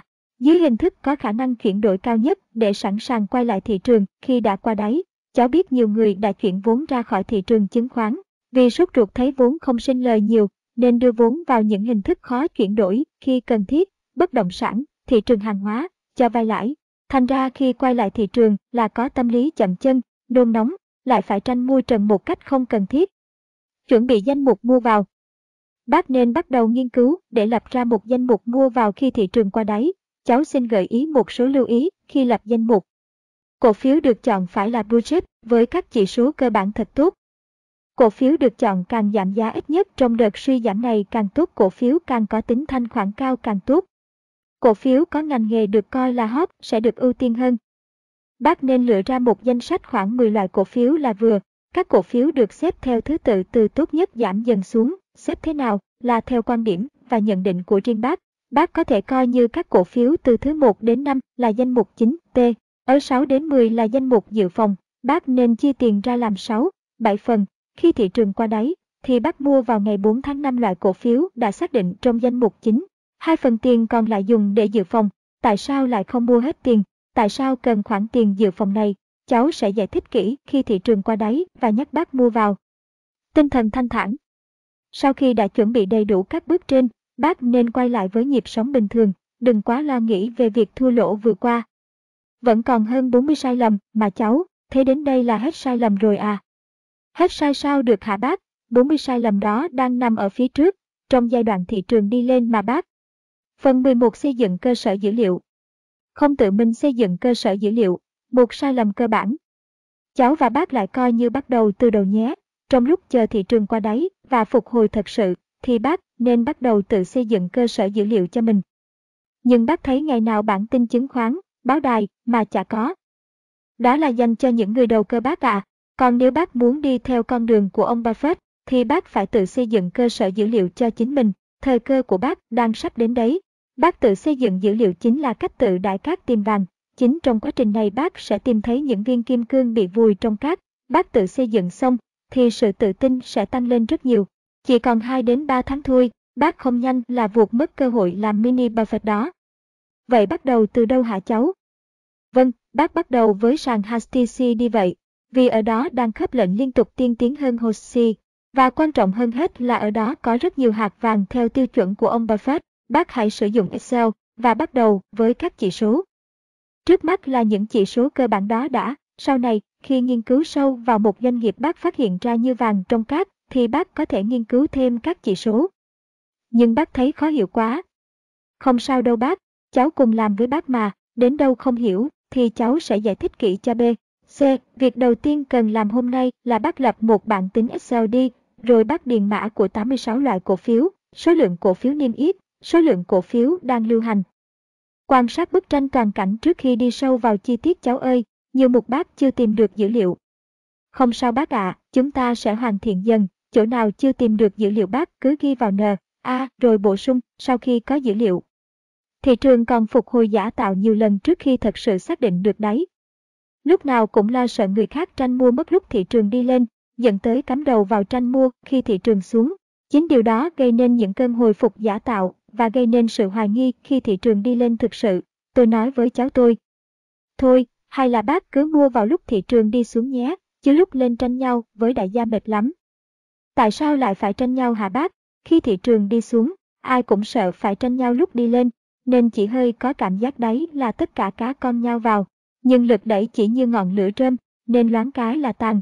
Sau nhiều lần như vậy, thì sức cầu của cá con giảm dần, nghệ khí cũng sụt giảm.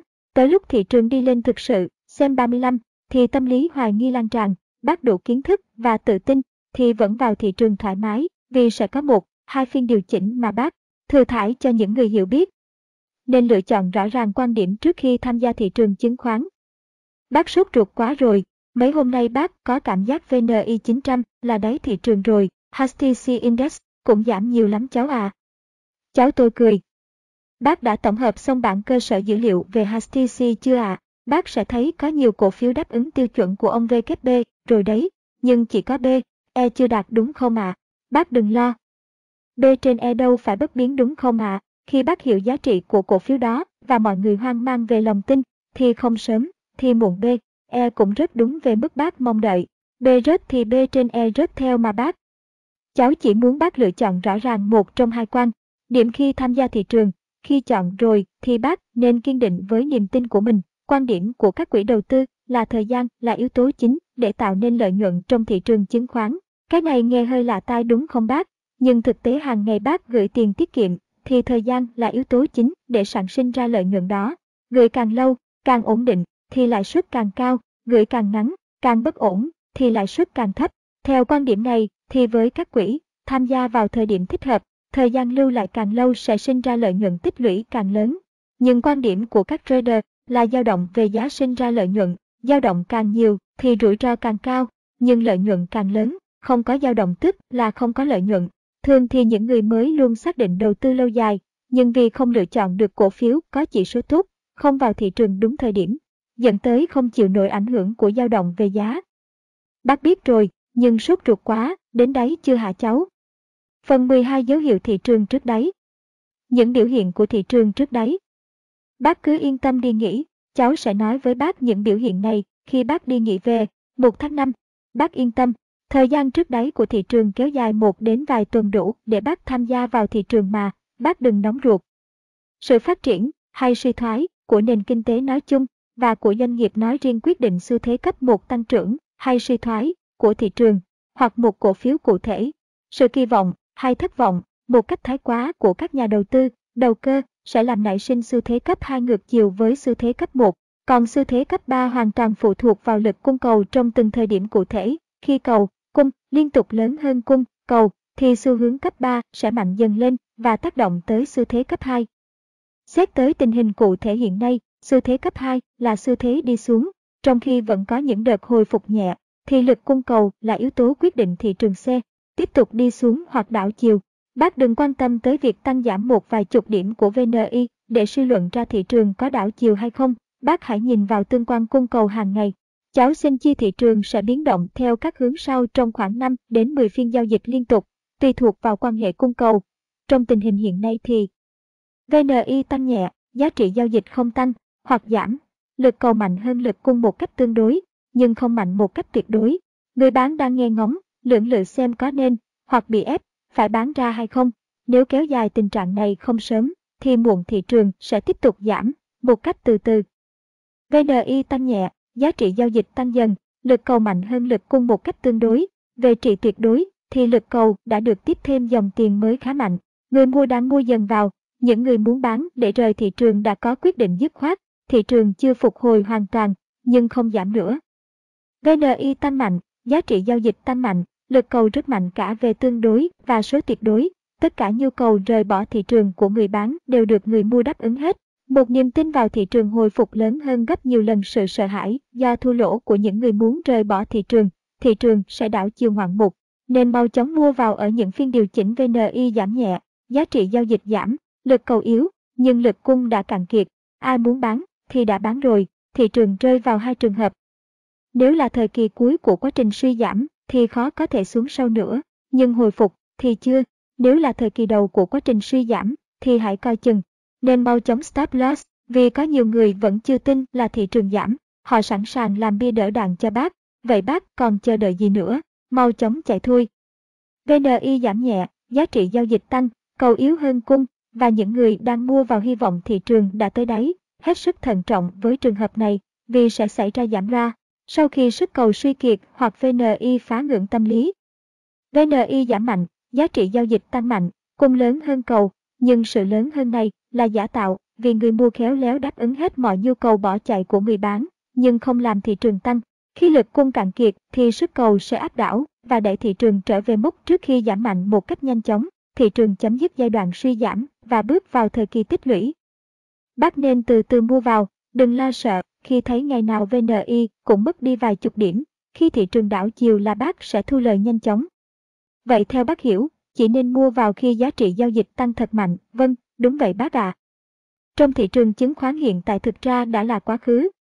Nhìn thị trường đi lên một màu xanh mát mắt, tôi gọi ngay điện thoại cho cháu trai. Cháu ơi, hôm nay thị trường lên phiên thứ năm liên tiếp rồi đấy, nhưng bác vẫn bình tĩnh chờ theo lời dặn của cháu, bác vẫn băn khoăn một chút.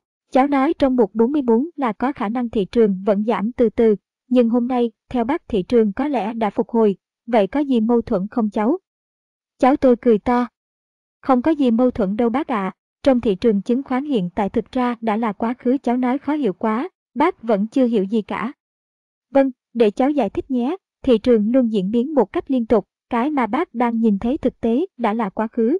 Tức là muốn bám sát thị trường, thì tư duy của bác phải có khả năng liên tục điều chỉnh các mốc thời gian trong quá khứ. Khi cháu nói với bác lần trước, thì mốc thời gian trong quá khứ là khi VNI khoảng 905, nhưng từ đó đến nay đã có nhiều biến đổi. Vậy thì bác phải chỉnh lại mốc thời gian để xem xét. Cụ thể là bác phải lấy mốc thời gian là ngày hôm qua khi VNI bé hơn 950 để xem xét xu hướng sắp tới của thị trường. Cháu và bác cùng xem lại thị trường với mốc thời gian là ngày hôm qua nhé. Về mặt tâm lý, nhà đầu tư, đầu cơ đã có một thời kỳ nghỉ dài đủ để bình tĩnh xem xét lại nhiều vấn đề. Ở NISE chẳng hạn, khi thị trường xuống dốc quá nhanh, thì người ta dừng giao dịch 30 phút để các nhà đầu tư, đầu cơ trấn tĩnh lại. Còn vừa rồi kỳ nghỉ kéo dài tới 6 ngày lận, quá đủ để cân nhắc. Chính nhờ sự cân nhắc cẩn thận đó nên thị trường tăng rất thận trọng trong 3 phiên sau kỳ nghỉ. Ngưỡng kháng cự phép và ngưỡng kháng cự tâm lý. Trên đường đi xuống gần đây nhất thị trường có các ngưỡng kháng cự. Ngưỡng kháng cự tâm lý 1.000 ngưỡng phép 970. Ngưỡng phép 920. Ngưỡng kháng cự tâm lý 900. Tâm lý của nhà đầu tư, đầu cơ luôn thích các số chẵn, ta không coi trọng lắm những ngưỡng kháng cự là số chẵn này. Nhưng ở một thị trường mới nổi, thì bác không nên coi nhẹ các ngưỡng kháng cự tâm lý là số chẵn. Thực tế cho thấy khi VNI trượt dưới 1.000, thì nó nảy lên một nhịp trở lại trên 1.000 khi vấp ngưỡng phép 970, nhưng sau đó nó lao xuống rất nhanh, xuyên qua 970, rồi 921 cách khá dễ dàng, rồi vấp phải ngưỡng tâm lý 900, nó quay đầu lên. Trên đường đi lên, nó lại vượt qua mốc 920 và 970 cũng rất nhẹ nhàng như khi nó lao xuống. Và thị trường còn phải làm nốt một nhiệm vụ cuối cùng để khẳng định đã hồi phục thật sự hay chưa, vượt mốc 1.000, khả năng nó có vượt được mốc 1.000 hay không, và những yếu tố nào hỗ trợ nó vượt mốc 1.000. MACD, lần đầu tiên kể từ khi thị trường suy giảm từ đỉnh tăng trưởng 1.170 đã diễn ra sự phân kỳ mạnh mẽ nhất của MACD 26,12 và ESB 9. Tuy chưa thể khẳng định thị trường đã phục hồi hoàn toàn, nhưng tín hiệu crossover của MACD cho thấy tình hình thị trường đã khả quan hơn rất nhiều so với thời gian một tháng trước đây. SMA SMA 5, đường giá các mảnh SMA 5 và SMA 5 đổi chiều đi lên là tín hiệu rất tích cực, nhưng về thực chất nó chỉ là hệ quả tất yếu của năm phiên tăng giá liên tiếp vừa qua. SMA 9 và SMA 20, đường giá đã cắt mạnh qua SMA 9, nhưng mới chỉ có xu hướng sẽ cắt qua SMA 20, tức là thị trường vẫn đang chờ đợi VNI vượt 1.000. Đường BB, mặc dù đường giá đã đảo chiều, và đang dao động giữa cận trên của BB và SMA, nhưng biên đờ của BB chưa thấy có sự đột biến mạnh. Khối lượng và giá trị giao dịch đã bắt đầu xu hướng tăng nếu tính trong hai phiên vừa qua, nhưng vẫn cần phải duy trì xu hướng tăng trong 3 đến 4 phiên tới. MFI, MMT, RSI đều theo xu hướng rất tích cực. Giá vốn cổ phiếu của các nhà đầu tư, đầu cơ nhỏ, có một trở ngại nho nhỏ trong quá trình hồi phục đi lên của thị trường là số vốn của các nhà đầu tư đầu cơ nhỏ mắc lại ở mức VNI 1030 khá. Nhiều, thị trường cần có sức cầu đủ mạnh để kéo VNI vượt qua sức cung ở ngưỡng 1030. Bác lưu ý một chút về điều này nhé. Lần phục hồi tháng 8 năm 2006 các nhà đầu tư nhỏ bị mất khá nhiều ở mức VNI 510 khoảng 520 điểm. Nên khi thị trường xuống đáy 400 rồi hồi phục đến ngưỡng 520 thì chững lại. Nhưng vì thị trường hồi phục một lèo 120 điểm khoảng 30%, nên cách rất xa đáy và không bị retest. Lần này ngưỡng cản 1030 quá gần 900, thị trường từ 900 lên 1030 chỉ là 14%, nên cháu thấy hơi gần gần. Vậy tóm lại tình hình là thế nào hả cháu? Cháu vẫn thấy hơi gần một chút trong lần phục hồi này, theo cháu bác, nên chuẩn bị sẵn cho mình hai kịch bản để đối phó. Phần 13 chuẩn bị các tình huống. Chuẩn bị sẵn kịch bản đối phó cho hai tình huống xảy ra, hồi phục thật sự và có retest. Bác có thể thấy trong lần hồi phục giả tạo 18 xuyệt 4, cháu có thể nói ngay đó là một buôn tráp, nhưng với lần này có vẻ là hồi phục thật sự, nhưng cháu vẫn hơi gần là sẽ có retest. Cháu và bác sẽ cùng xây dựng kịch bản cho cả hai trường hợp. Việc đầu tiên cháu và bác cần xác định ngay, đó là cổ phiếu nào giảm ít nhất trong thời gian vừa qua. Bởi vì, như có lần trong thời gian trước đây, cháu đã nói những cổ phiếu nào giảm ít nhất thì sẽ phục hồi lại nhanh nhất. Chỉ sau khi đợt suy giảm hoàn tất ta mới biết được những cổ phiếu nào giảm ít nhất. Nhiều khi điều này rất bất ngờ đó bác. Nhiều cổ phiếu ta tưởng là tốt hóa ra lại không ổn. Nhiều cổ phiếu ta không chú ý lại trở thành những chú ngựa ô sáng giá, bứt phá một cách mạnh mẽ trong tương lai. Việc xác định những cổ phiếu này và cân nhắc mua về, ô luôn là việc làm cần thiết để sinh ra lợi nhuận, dù cho thị trường phục hồi thật sự hay sẽ bottom jet. Vì sao lại như vậy? Bởi vì khi thị trường suy giảm, mà những cổ phiếu này giảm rất ít, tức là đã có những con cá mập với sức cầu lớn đang lặng lẽ gom vào. Khi thị trường hồi phục, thì không phải dòng tiền chảy trở lại vào các cổ phiếu, đều như nhau. Tiền chỉ chảy vào những kênh nào mà nó đánh hơi thấy lợi nhuận ở đó là nhiều nhất. Những blue chip sáng giá trong tương lai, BCS hôm qua có thể sẽ vẫn là BCS ngày mai, nhưng lợi nhuận thu được từ đó sẽ không thể nào lớn bằng những cổ phiếu bình thường ngày hôm qua sẽ vụt tỏa sáng thành BCS trong tương lai đúng không bác? Vậy thế nào là giảm ít nhất? Bác đừng phạm sai lầm là lấy giá định giá đáy của từng cổ phiếu rồi tính ra số phần trăm suy giảm nhé. Khi làm như vậy, vô hình chung bác đã tách rời cổ phiếu đó ra khỏi diễn biến chung của thị trường. Vì khi thị trường vận động, thì cổ phiếu vận động theo. Trong nhiều trường hợp, dù cho thị trường suy giảm, thì bản thân cổ phiếu vẫn có những sức cầu riêng hỗ trợ. Có nhiều thuật toán phức tạp để xác định điều này. Nhưng bác có thể dùng một phương pháp đơn giản mà độ chính xác vẫn rất cao. So sánh những cổ phiếu đang tìm hiểu với VNI. Lấy 21, giá của cổ phiếu khi VNI 1170 và giá của cổ phiếu khi VNI 905 để so sánh cháu xin lấy một ví dụ minh họa. Bác có thể thấy cổ phiếu cháu lấy làm ví dụ tăng trưởng trễ hơn VNI một nhịp, tức là gia tốc tăng trưởng của cổ phiếu này lớn hơn hẳn VNI. Khi VNI đã lập thành mô hình ba đỉnh và đi xuống, thì cổ phiếu này mới bắt đầu hình thành mô hình ba đỉnh. Ngay sau đó nó rớt xuống nhanh chóng, vì những nhà đầu tư nhỏ quá hoảng sợ, vì VNI rất liên tục nên liên tục bán tháo, những con cá mập tranh thủ gom hàng ngay. Tới khi VNI rất kinh khủng, thì cổ phiếu này vẫn rớt rất ít. Nhìn trên đồ thị bác có thể thấy khi VNI vẫn đang trong quá trình lao từ 1.170 xuống 905, giảm 22,6%, thì cổ phiếu này đã có quá trình tự phục hồi trong suốt quá T. In VNI giảm 22,6%, thì cổ phiếu trên chỉ giảm khoảng 10%, và bác có thể nhìn thấy thực tế cổ phiếu này đã phục hồi với tốc độ nhanh kinh khủng như thế nào. Khi bản thân VNI vẫn chưa vượt qua được mức cản tâm lý 1.000, thì cổ phiếu này đã gần như đạt trở lại mức đỉnh trước đây của nó. Để tiết kiệm thời gian, bác nên tiến hành xem xét các BCS trước, nên chọn ra ngày 5 tháng 7 cổ phiếu có mức giảm ít nhất như trên, BN tính sau bác ạ. Sau khi đã có danh sách trên, bác bắt đầu tính toán cho phương án thị trường phục hồi thật sự hay chưa.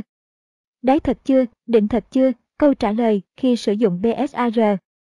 BSAR được mệnh danh là cái bóng của thị trường, thường được sử dụng cho trung hạn do dao động trễ so với thị trường một nhịp. Nó là công cụ xác định đỉnh và đáy của thị trường trong quá khứ. Độ chính xác 100%, BSAR cũng thường được dùng kết hợp với thuật toán dự đoán ES để dự đoán cho tương lai trong vòng 3 tháng với độ chính xác 90%. Bottom jack và hiện tượng phải nhanh tay hơn người khác. Có lẽ lúc thị trường đi xuống mạnh cũng không làm tôi buồn như như lúc này, số cổ phiếu còn đang nắm giữ vẫn chưa đến điểm hòa vốn. Số tiền đang nắm giữ lại chưa dám mua gì trong đợt tăng giá 7 phiên vừa qua. Cháu tôi nói với tôi, bác đừng buồn nhiều, thị trường biến động mấy hôm nay vẫn nằm trong dự đoán của cháu và bác mà. Khi VNI thì đụng ngưỡng 1030, đó là vùng mà trước đây bà con mình đã mắc lại rất nhiều, nên bây giờ huề vốn rồi, bán ra nhiều, giá rớt trở lại có gì lạ đâu bác. Theo cháu thì sắp tới sẽ ra sao, bác hình dung thế này nhé. Nếu như trước đây đỉnh là 1170, nhưng lúc đó bác đang hưng phấn, nên không nghĩ đó là đỉnh, rốt cuộc là bác không bán ra kịp. Nếu như trước đây đáy là 905, nhưng lúc đó bác đang rất hoài nghi, nên không nghĩ đó là đáy, rốt cuộc là bác không mua vào kịp. Bây giờ trong tâm lý của bác đã bắt đầu hình thành, đáy là 905, đỉnh là 1030 vậy bác hành. Động thế nào? Tôi gật gù. Nếu giá có vẻ rớt xuống thì bác sẽ mua dần vào trước khi đến đáy, nếu giá có vẻ lên lại bác sẽ bán dần trước khi tới đỉnh. Cháu tôi cười, vấn đề chính là chỗ đó bác ạ, à, giai đoạn hiện nay chính sẽ do tâm lý điều khiển, phải ra tay nhanh hơn người khác. Vì con người rất thích số chẵn, nên ngay cả khi suy nghĩ để hành động nhanh hơn người khác, họ cũng chọn một số chẵn. Trong trường hợp này, thì con số lý tưởng là 950, điểm trung bình của 900 và 1000. Khi thị trường đi xuống một chút, thì người ta canh me mua vào trước 950, khi đi lên người ta lại canh me bán ra trước 1030. Từ từ một cách vô thức, khoảng rộng 950 đến 1030 thu hẹp dần, và rồi VNI sẽ chạy ngang ngang tầm 1000. Thôi chết, thế thì bác không bao giờ hòa vốn hả cháu, VNI 1000, thì cổ phiếu bác đã trót mua giá cao sẽ không thể hòa vốn, và nó còn chạy ngang ngang nữa, thì bác làm sao dùng tiền để mua bán sinh lời được. Cơ hội tốt và an toàn nhất trong năm đang xuất hiện mà bác, nếu thị trường bứt phá được qua mốc 1030, thì bác sẽ huề vốn và sau đó có lại lớn ngay. Còn nếu nó chạy ngang ngang, bác sẽ thấy rất thú vị. Bác và cháu chuẩn bị tinh thần và chương trình hành động khi thị trường dao động trong khoảng 950 đến 1030 và sau đó đi ngang ngang nhé. Phần 14 hành xử khi thị trường đi lên. Đã đến lúc đi tìm cờ chữ nhật. Bác chịu khó thống kê hết các cổ phiếu đang dao động theo mẫu hình cờ chữ nhật và phân bổ tiền vào ngày 4 tháng 5 cổ phiếu đang dao động theo cờ chữ nhật mà bác hiểu và tin tưởng. Mua rồi để đó lâu dài hay nhảy sóng tùy bác.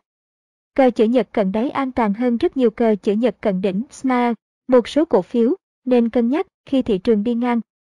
Bác nên cân nhắc mua khi giá chạm đường kênh dưới và bán khi giá chạm đường kênh trên. Vì đây là ý kiến của riêng cháu, nên cháu sẽ xóa tên của cổ phiếu. Nếu bác tìm ra cổ phiếu tương đồng và đủ tự tin, thì bác cứ áp dụng. Dưới đây là một số ví dụ minh họa, bác hãy tự tìm thêm cháu thấy cả hai sàn HOSTC và HASTC có tới hàng chục lá cờ chữ nhật như vậy và rất nhiều cổ phiếu có xu hướng dao động cho. G tương lai sẽ chuyển sang dạng cờ chữ nhật.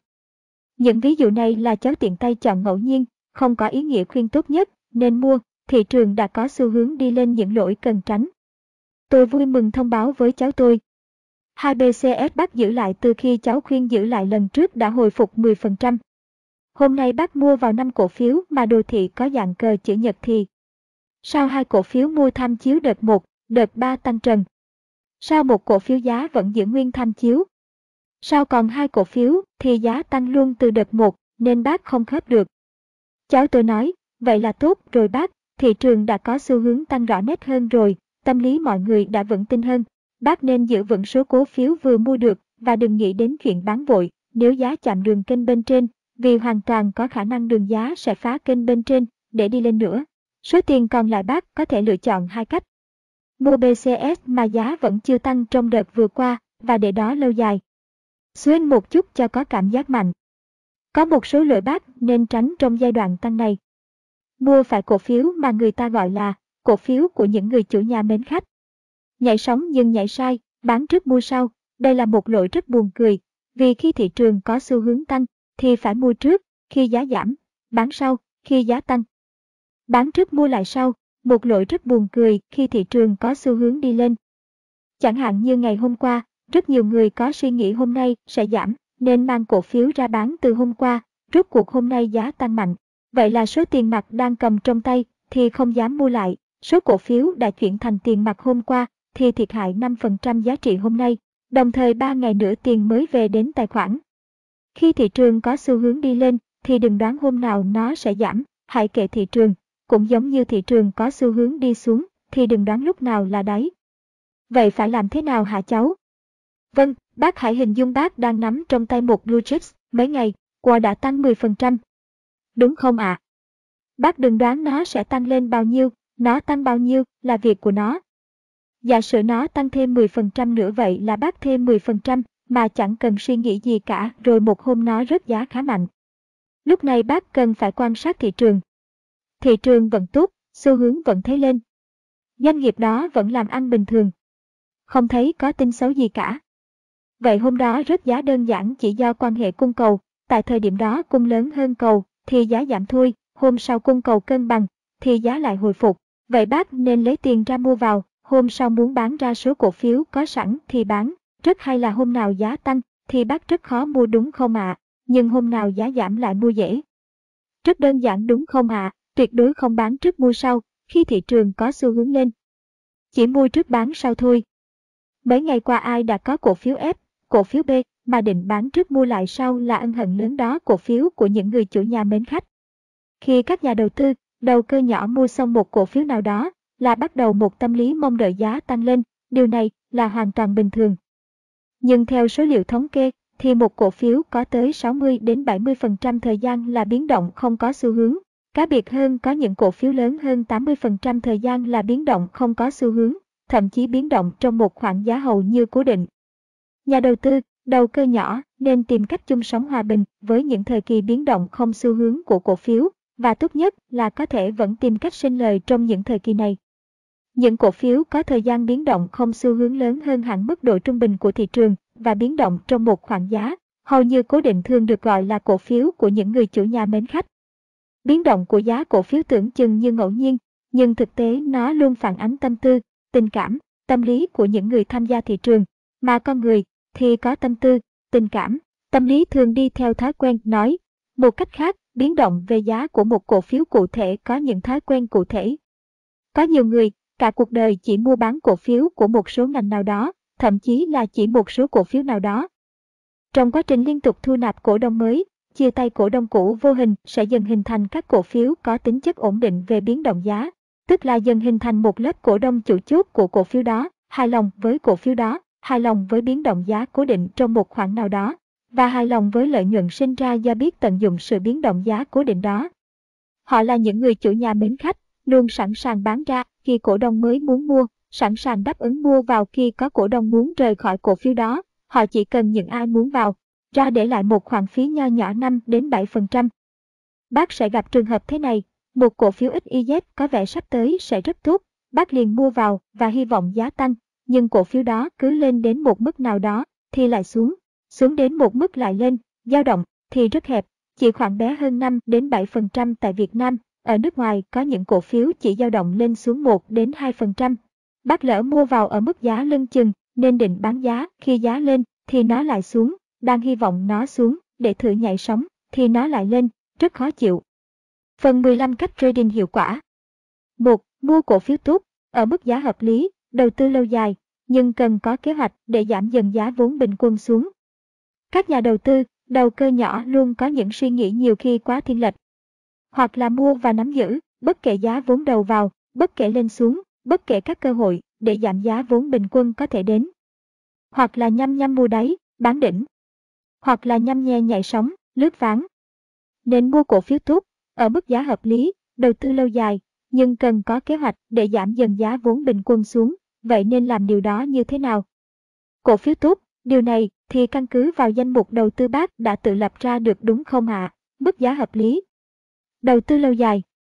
Kế, bạch giảm dần giá vốn bình quân. Bác suy nghĩ một chút nhé, cháu sẽ nói rõ các vấn đề 2,3,4 sau khi bác nói ra suy nghĩ của bác. 2. Lúc mọi người lạc quan nhất chính là lúc nên bình tĩnh nhất cháu úp cái hình của đường BSAR lên cho bác dễ hình dung. Nếu nhìn vào hình dưới của BSAR thì bác có thể thấy đường BSAR đang đuổi kịp đường giá rất nhanh và khả năng xuyên cắt qua đường giá rất lớn. Khi BSAR cắt qua đường giá đó luôn là lúc nên đi vào hoặc đi ra khỏi thị trường. Cháu và bác sẽ cũng xem xét hai trường hợp. BSAR không cắt qua đường giá, muốn BSAR không cắt qua đường giá thì chỉ có một cách duy nhất, đó là đường giá vọt thẳng lên trên gần như dựng đứng, tức là VNI tăng liên tiếp 2, 3 phiên, mỗi phiên 30 đến 40 điểm, giả thiết này rõ ràng không khả thi. BSAR cắt qua đường giá, với xu hướng diễn biến của đường giá và BSAR như hình dưới, thì trong tuần sau hai đường này sẽ giao cắt nhau. Đó chính là lúc cháu và bác thật bình tĩnh để đánh giá tình hình rút khỏi thị trường hay tái cơ cấu danh mục. 3. Thắng cả cuộc chiến không có nghĩa là phải thắng mọi trận chiến. Thị trường mấy hôm nay không tiếp tục tăng nữa làm tôi hơi buồn, cháu tôi mấy hôm nay không thấy qua chơi, chắc nó bận IPO bảo việc. Tôi chủ động gọi điện hỏi thăm nó, thực chất là lo cho cái túi tiền con của mình. Bác thấy hơi lo lo cháu à, BCS giữ lại từ đợt down lần trước, thì một có lãi rồi đấy, một hòa vốn, BS thì có cái lãi lớn, có cái mãi không chịu tăng. Thắng cả cuộc chiến không có nghĩa phải thắng mọi trận chiến bác ạ, à. bác nên giữ lại BCS và rút. Khỏi BS không tăng giá, BS vẫn đang tăng, thì giữ lại, nhưng nếu nó có xu hướng giảm, thì cũng nên rút nút. 4. bôi tráp không phải là xấu, nếu có những điểm tự vững. bôi tráp thực sự sẽ không phải là xấu, nếu nó có điểm tự vững, bởi vì thực chất một đợt hồi phục đều bắt đầu từ một bull trap. Hôm nay thị trường đa mạnh, nhưng có một số điểm tự vững để có thể trade được.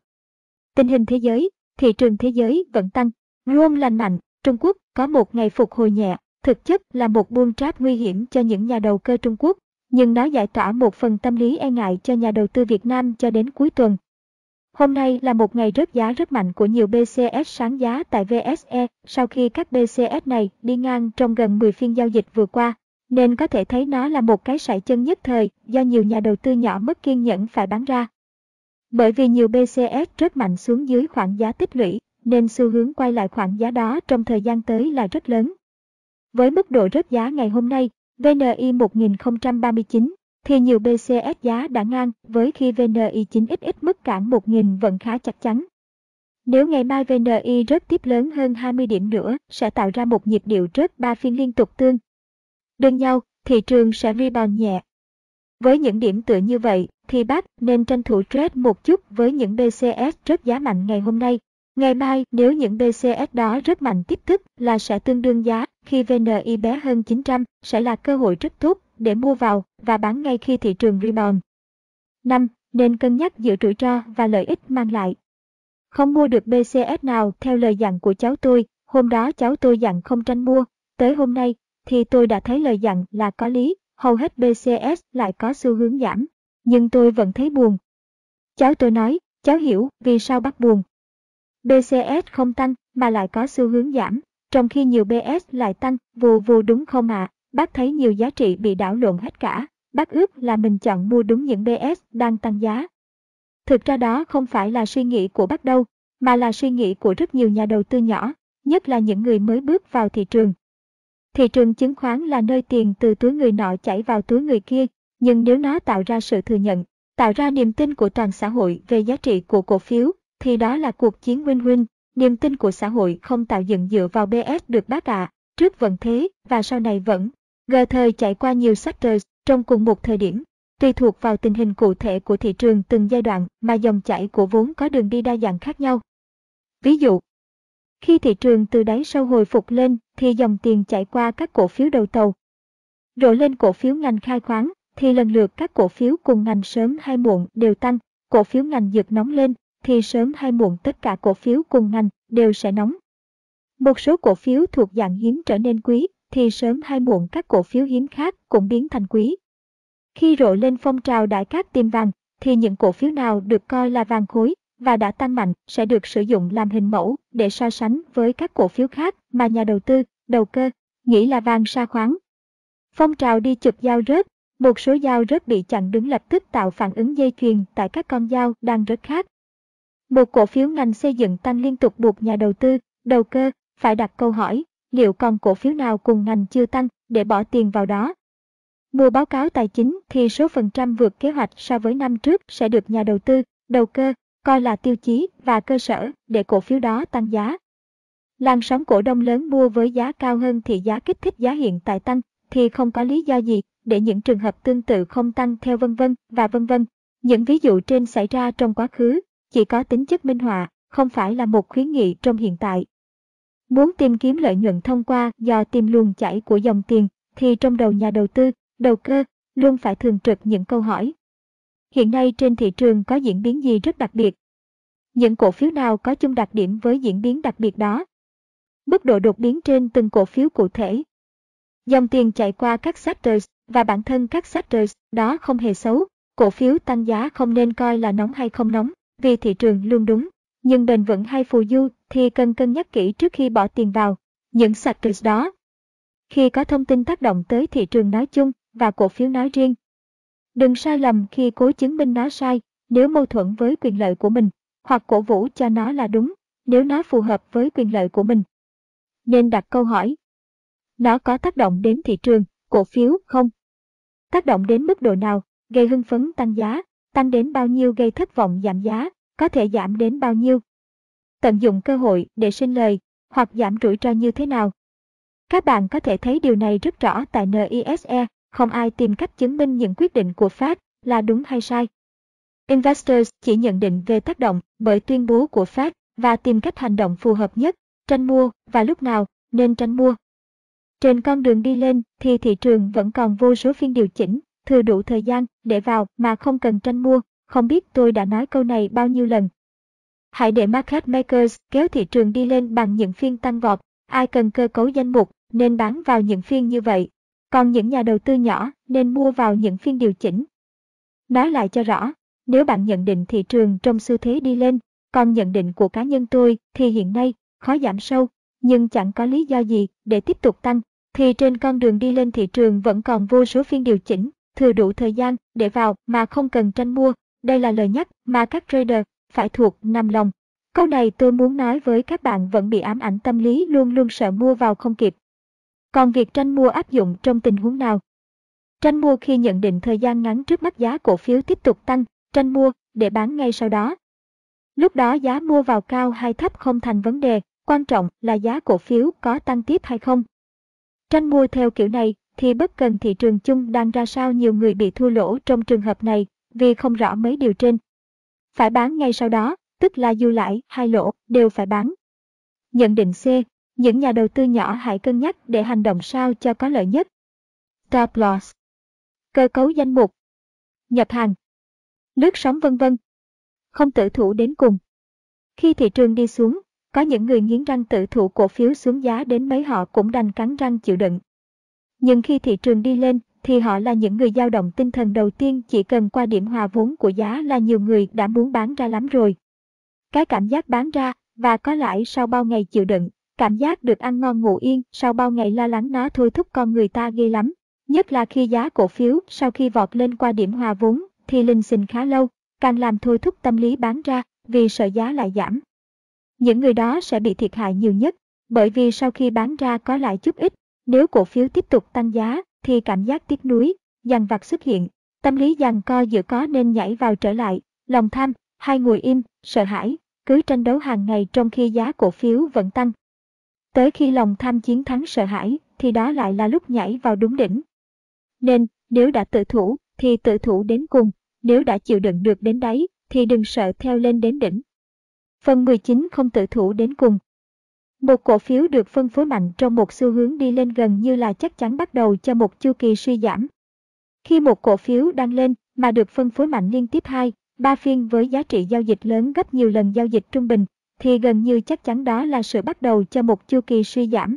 Nếu thống kê tại HOSE, thì chỉ có một trường hợp không theo quy luật này, đó là HAP khi bắt đầu tăng từ 35 lên 4x còn lại các cổ phiếu khác đều không nằm ngoài quy luật này. Cố gắng tránh đừng nhảy vào lúc đó, thông điệp của Bitboys. Tính đến ngày hôm nay là VNI Index đã tăng điểm 5 phiên liên tục, dù mỗi phiên tăng rất ít, một hiện tượng chưa xuất hiện kể từ đầu tháng 5 năm 2007. Tính chất của đợt tăng điểm này chủ yếu lợi dụng quy mô nhỏ của thị trường để tác động vào một số cổ phiếu chủ chốt. Có thể coi đó là một thông điệp của Bitboys, chúng tôi muốn thị trường tăng để làm đẹp báo cáo quý, để cơ cấu lại danh mục được dễ dàng những nhà đầu tư nhỏ hãy cân nhắc để hành động sao cho có lợi nhất. Stop loss. Cơ cấu danh mục. Nhập hàng. nước sóng vân vân. Không tự thủ đến cùng. Khi thị trường đi xuống, có những người nghiến răng tự thủ cổ phiếu xuống giá đến mấy họ cũng đành cắn răng chịu đựng. Nhưng khi thị trường đi lên, thì họ là những người dao động tinh thần đầu tiên chỉ cần qua điểm hòa vốn của giá là nhiều người đã muốn bán ra lắm rồi. Cái cảm giác bán ra và có lãi sau bao ngày chịu đựng Cảm giác được ăn ngon ngủ yên sau bao ngày lo lắng nó thôi thúc con người ta ghê lắm.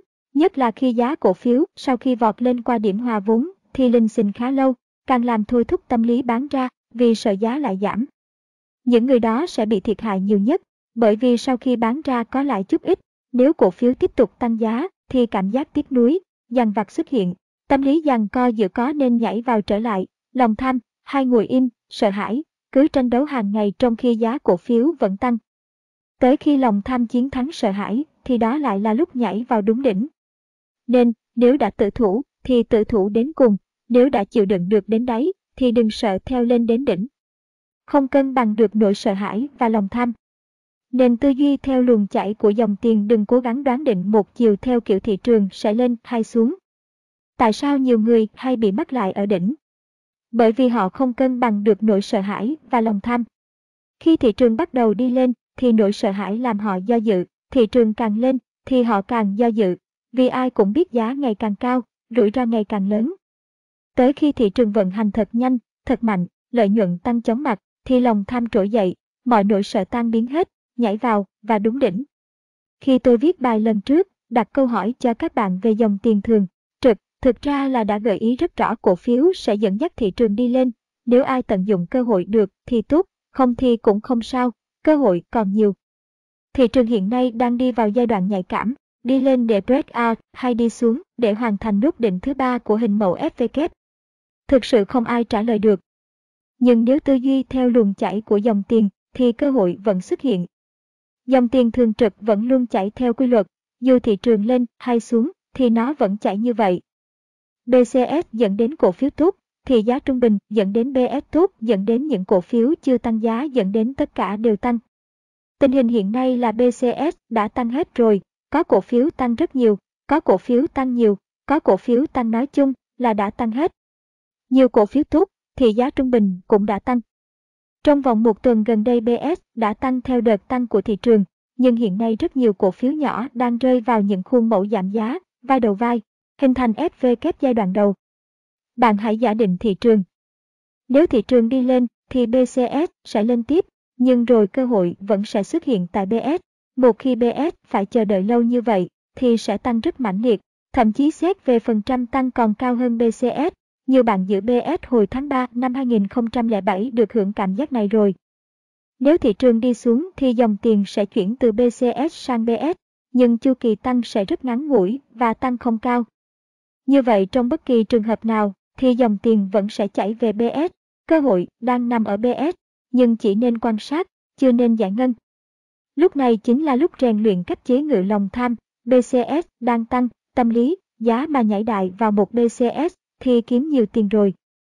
Chế ngự nỗi sợ hãi, giải ngân vào BS cụ thể khi cơ hội giá rẻ xuất hiện. Lưu ý các bạn, để giải ngân vào BS trong các khuôn mẫu giảm giá đòi hỏi sự chế ngự nỗi sợ hãi rất cao. Phần 20 Retest không cần phải cố thông minh hơn thị trường trong những giai đoạn tăng trưởng nóng. Khi thị trường B, áp vào giai đoạn tăng nóng thì không cần phải cố thông minh hơn thị trường, không cần cơ cấu nhiều, vì lần lượt thì cổ phiếu nào cũng sẽ tăng. Retest Sau một thời kỳ tăng nóng, sẽ xuất hiện retest. Thông thường đợt retest sẽ xuất hiện sau một chu kỳ tăng nóng kéo dài 2 đến 3 tuần tức là sau 10 đến 15 phiên giao dịch. Chu kỳ tăng nóng càng mạnh bao nhiêu thì retest cũng sẽ tạo đáy sâu bấy nhiêu. Ngày thứ hai tuần tới, nếu thị trường tiếp tục tăng mạnh thì sẽ là phiên thứ 14 của chu kỳ tăng nóng, khả năng retest xuất hiện vào ngày thứ ba là rất cao. Đợt retest này, nếu bắt đầu vào thứ ba thì sẽ kéo dài tới thứ năm và có thể phục hồi nhẹ vào thứ sáu. Đây là cơ hội cho những bạn đang giải ngân, vì các bạn có thể giải ngân vào thứ ba và thứ tư tuần sau với mức giá của các cổ phiếu tương đương với giá của tuần này. Các bạn nên bình tĩnh, chưa giải ngân vào thứ hai tuần tới, giải ngân chậm một chút sẽ tốt hơn. Các bạn đang nắm cổ phiếu, nhất là các bạn mới mua vào thứ năm và thứ sáu vừa qua chớ, nên hốt hoảng. Còn các bạn đã mua vào giai đoạn bé hơn 950, nếu lo sợ bán ra thì cũng không sao, chỉ có điều lợi nhuận sẽ ít đi, vậy thôi. Các bạn pro trader không cần nhắc thì các bạn cũng biết phải làm gì để tận dụng retest rồi. 76B, nói thêm về REX. Nhiều bạn đọc bài viết của tôi, nhưng dường như vẫn chưa hiểu bản chất của vấn đề. Bài viết về retest gồm có 3 ý chính. Thứ nhất về mặt lý thuyết và thực tế đã chứng minh, điều này luôn đúng, sau một thời kỳ tăng nóng, sẽ xuất hiện retest. Chu kỳ tăng nóng càng mạnh bao nhiêu thì retest cũng sẽ tạo đáy sâu bấy nhiêu. Dựa vào kinh nghiệm của tôi, có thể sai lệch về thời điểm xảy ra chuyện rất bình thường. Ngày thứ hai tuần tới, nếu thị trường tiếp tục tăng mạnh, thì sẽ là phiên thứ 14 của chu kỳ tăng nóng, khả năng retest xuất hiện vào ngày thứ ba là rất cao. Đợt retest này, nếu bắt đầu vào thứ ba, thì sẽ kéo dài tới thứ năm và có thể phục hồi nhẹ vào thứ sáu. Lời khuyên Các bạn đang nắm cổ phiếu, nhất là nờ nhẫn, nếu bạn không kiên nhẫn thì tuyệt đối không. Được sử dụng Khắc phục những hạn chế khách quan của hệ thống indicators. Hạn chế thứ một, đó là thời gian chờ đợi sự xuất hiện đồng thời cả 10 indicators quá lâu, quá lâu sẽ sinh ra chán, chán sẽ sinh ra làm ẩu big smile. Chính vì thế cần quan sát đủ cả khoảng 200 mã niêm yết tại cả hai sàn GD. Khi đó xác suất sẽ giảm từ 1 đến 2 lần trên 12 tháng xuống 200 đến 400 lần trên 12 tháng hay 48 lần trên tuần. Nghe đến tỷ lệ này thì các bạn thích nhảy nhót sẽ tỉnh ngủ ngay Big Smile. Hạn chế thứ hai, tôi không nhớ rõ lắm câu tục ngữ của Việt Nam về chuyện này, nhưng hình như là nào dùng đói gấp. Tức là có khi cả tháng không có cơ hội nào, sideways hoặc downtrend, nhưng có khi trong vòng một trừ hai tuần xuất hiện hàng chục đến hàng trăm cơ hội, uptrend. Vì vậy lời dặn vẫn là tuyệt đối không trade ẩu khi không có cơ hội, và phân bổ sức đúng khi có quá nhiều cơ hội. Hạn chế thứ ba, hạn chế thứ ba sinh ra từ hạn chế thứ nhất. Tức là theo dõi cả 200 mã thì rất mệt, nên phải tìm cách giảm mệt Big Smile. Các bạn không nên theo dõi từng cổ phiếu cụ thể, sẽ rất mệt mỏi. Nên chia theo ngành, ví dụ có thể chia số công ty niêm yết tại cả hai sàn GD theo 25 ngành nghề, đó là theo suy nghĩ của tôi, còn các bạn có thể tự chia thành 20 hoặc ít hơn, 30 hoặc nhiều hơn, tùy theo thói quen và trình độ của các bạn.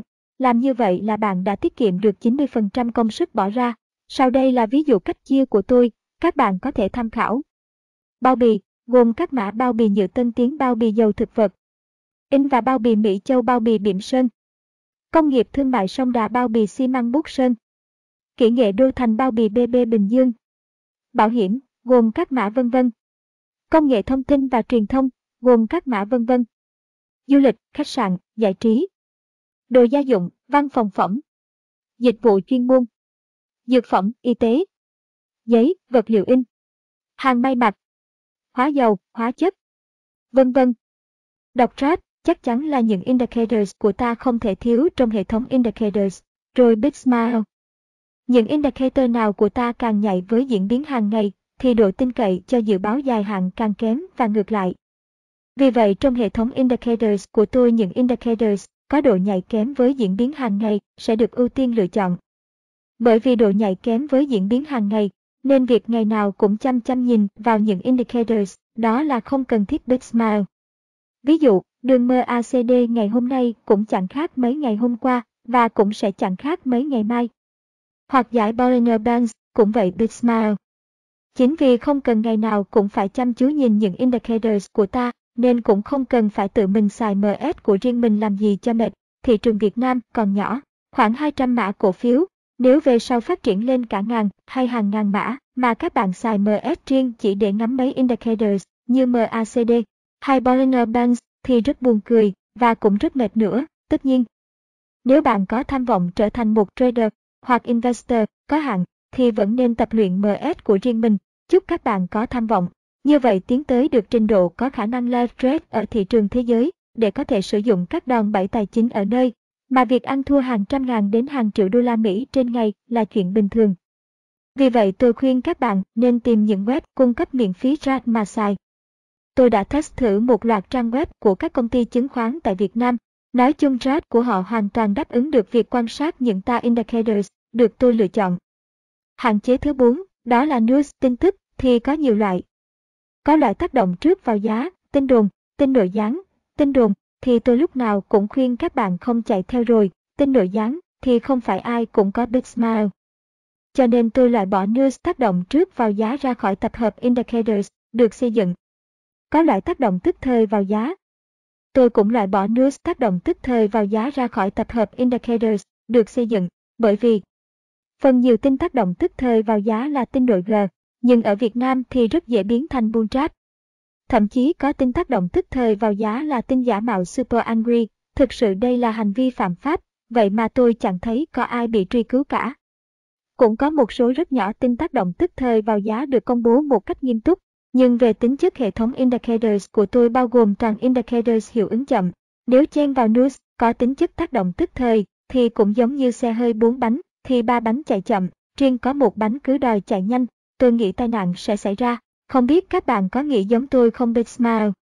Có loại tác động chậm vào giá, loại này thường mang tính chất vĩ mô, ví dụ CT03. Tôi chọn loại này vào hệ thống indicators của tôi, có lẽ vì tôi già rồi nên thích vừa nhâm nhi coffee vừa xử lý news. Hạn chế thứ năm, tính thanh khoản. Hệ thống indicators này không phân biệt được BCS và BS. Sở dĩ tôi cố tình để như vậy vì thị trường Việt Nam còn phát triển và biến động mạnh. Một BCS dẫn dắt thị trường hôm nay có thể trở thành thứ yếu ở tương lai. Một BCS hùng mạnh có thể suy giảm thành những cổ phiếu bình thường. Một BS bình thường có thể thành ngôi sao tương lai. Nên khi sử dụng, các bạn phải sử dụng nhận thức của mỗi cá nhân khi ra quyết định. Hạn chế thứ 6, rủi ro mang tính nhất thời tranh mua tranh bán hệ thống indicators này được xây dựng trên nguyên tắc. Muốn mua là mua được, muốn bán là bán được. Muốn mua bao nhiêu cũng được, muốn bán bao nhiêu cũng được. Nên sẽ có trường hợp rủi ro mang tính nhất thời xảy ra. Muốn mua không mua được, muốn bán không bán được. Muốn mua nhiều không được, muốn bán nhiều cũng không được. Tất nhiên rủi ro này chỉ có tính chất tạm thời, vì thị trường Việt Nam sẽ lớn lên rất nờ. Anh, mọi nhu cầu tranh mua hay tranh bán đều được thỏa mãn. Tuy nhiên tại thời điểm này các bạn phải lưu ý rủi ro đó khi sử dụng. Nhưng với giá trị, lần giao dịch khoảng 20.000 đô la Mỹ thì không vấn đề gì đâu.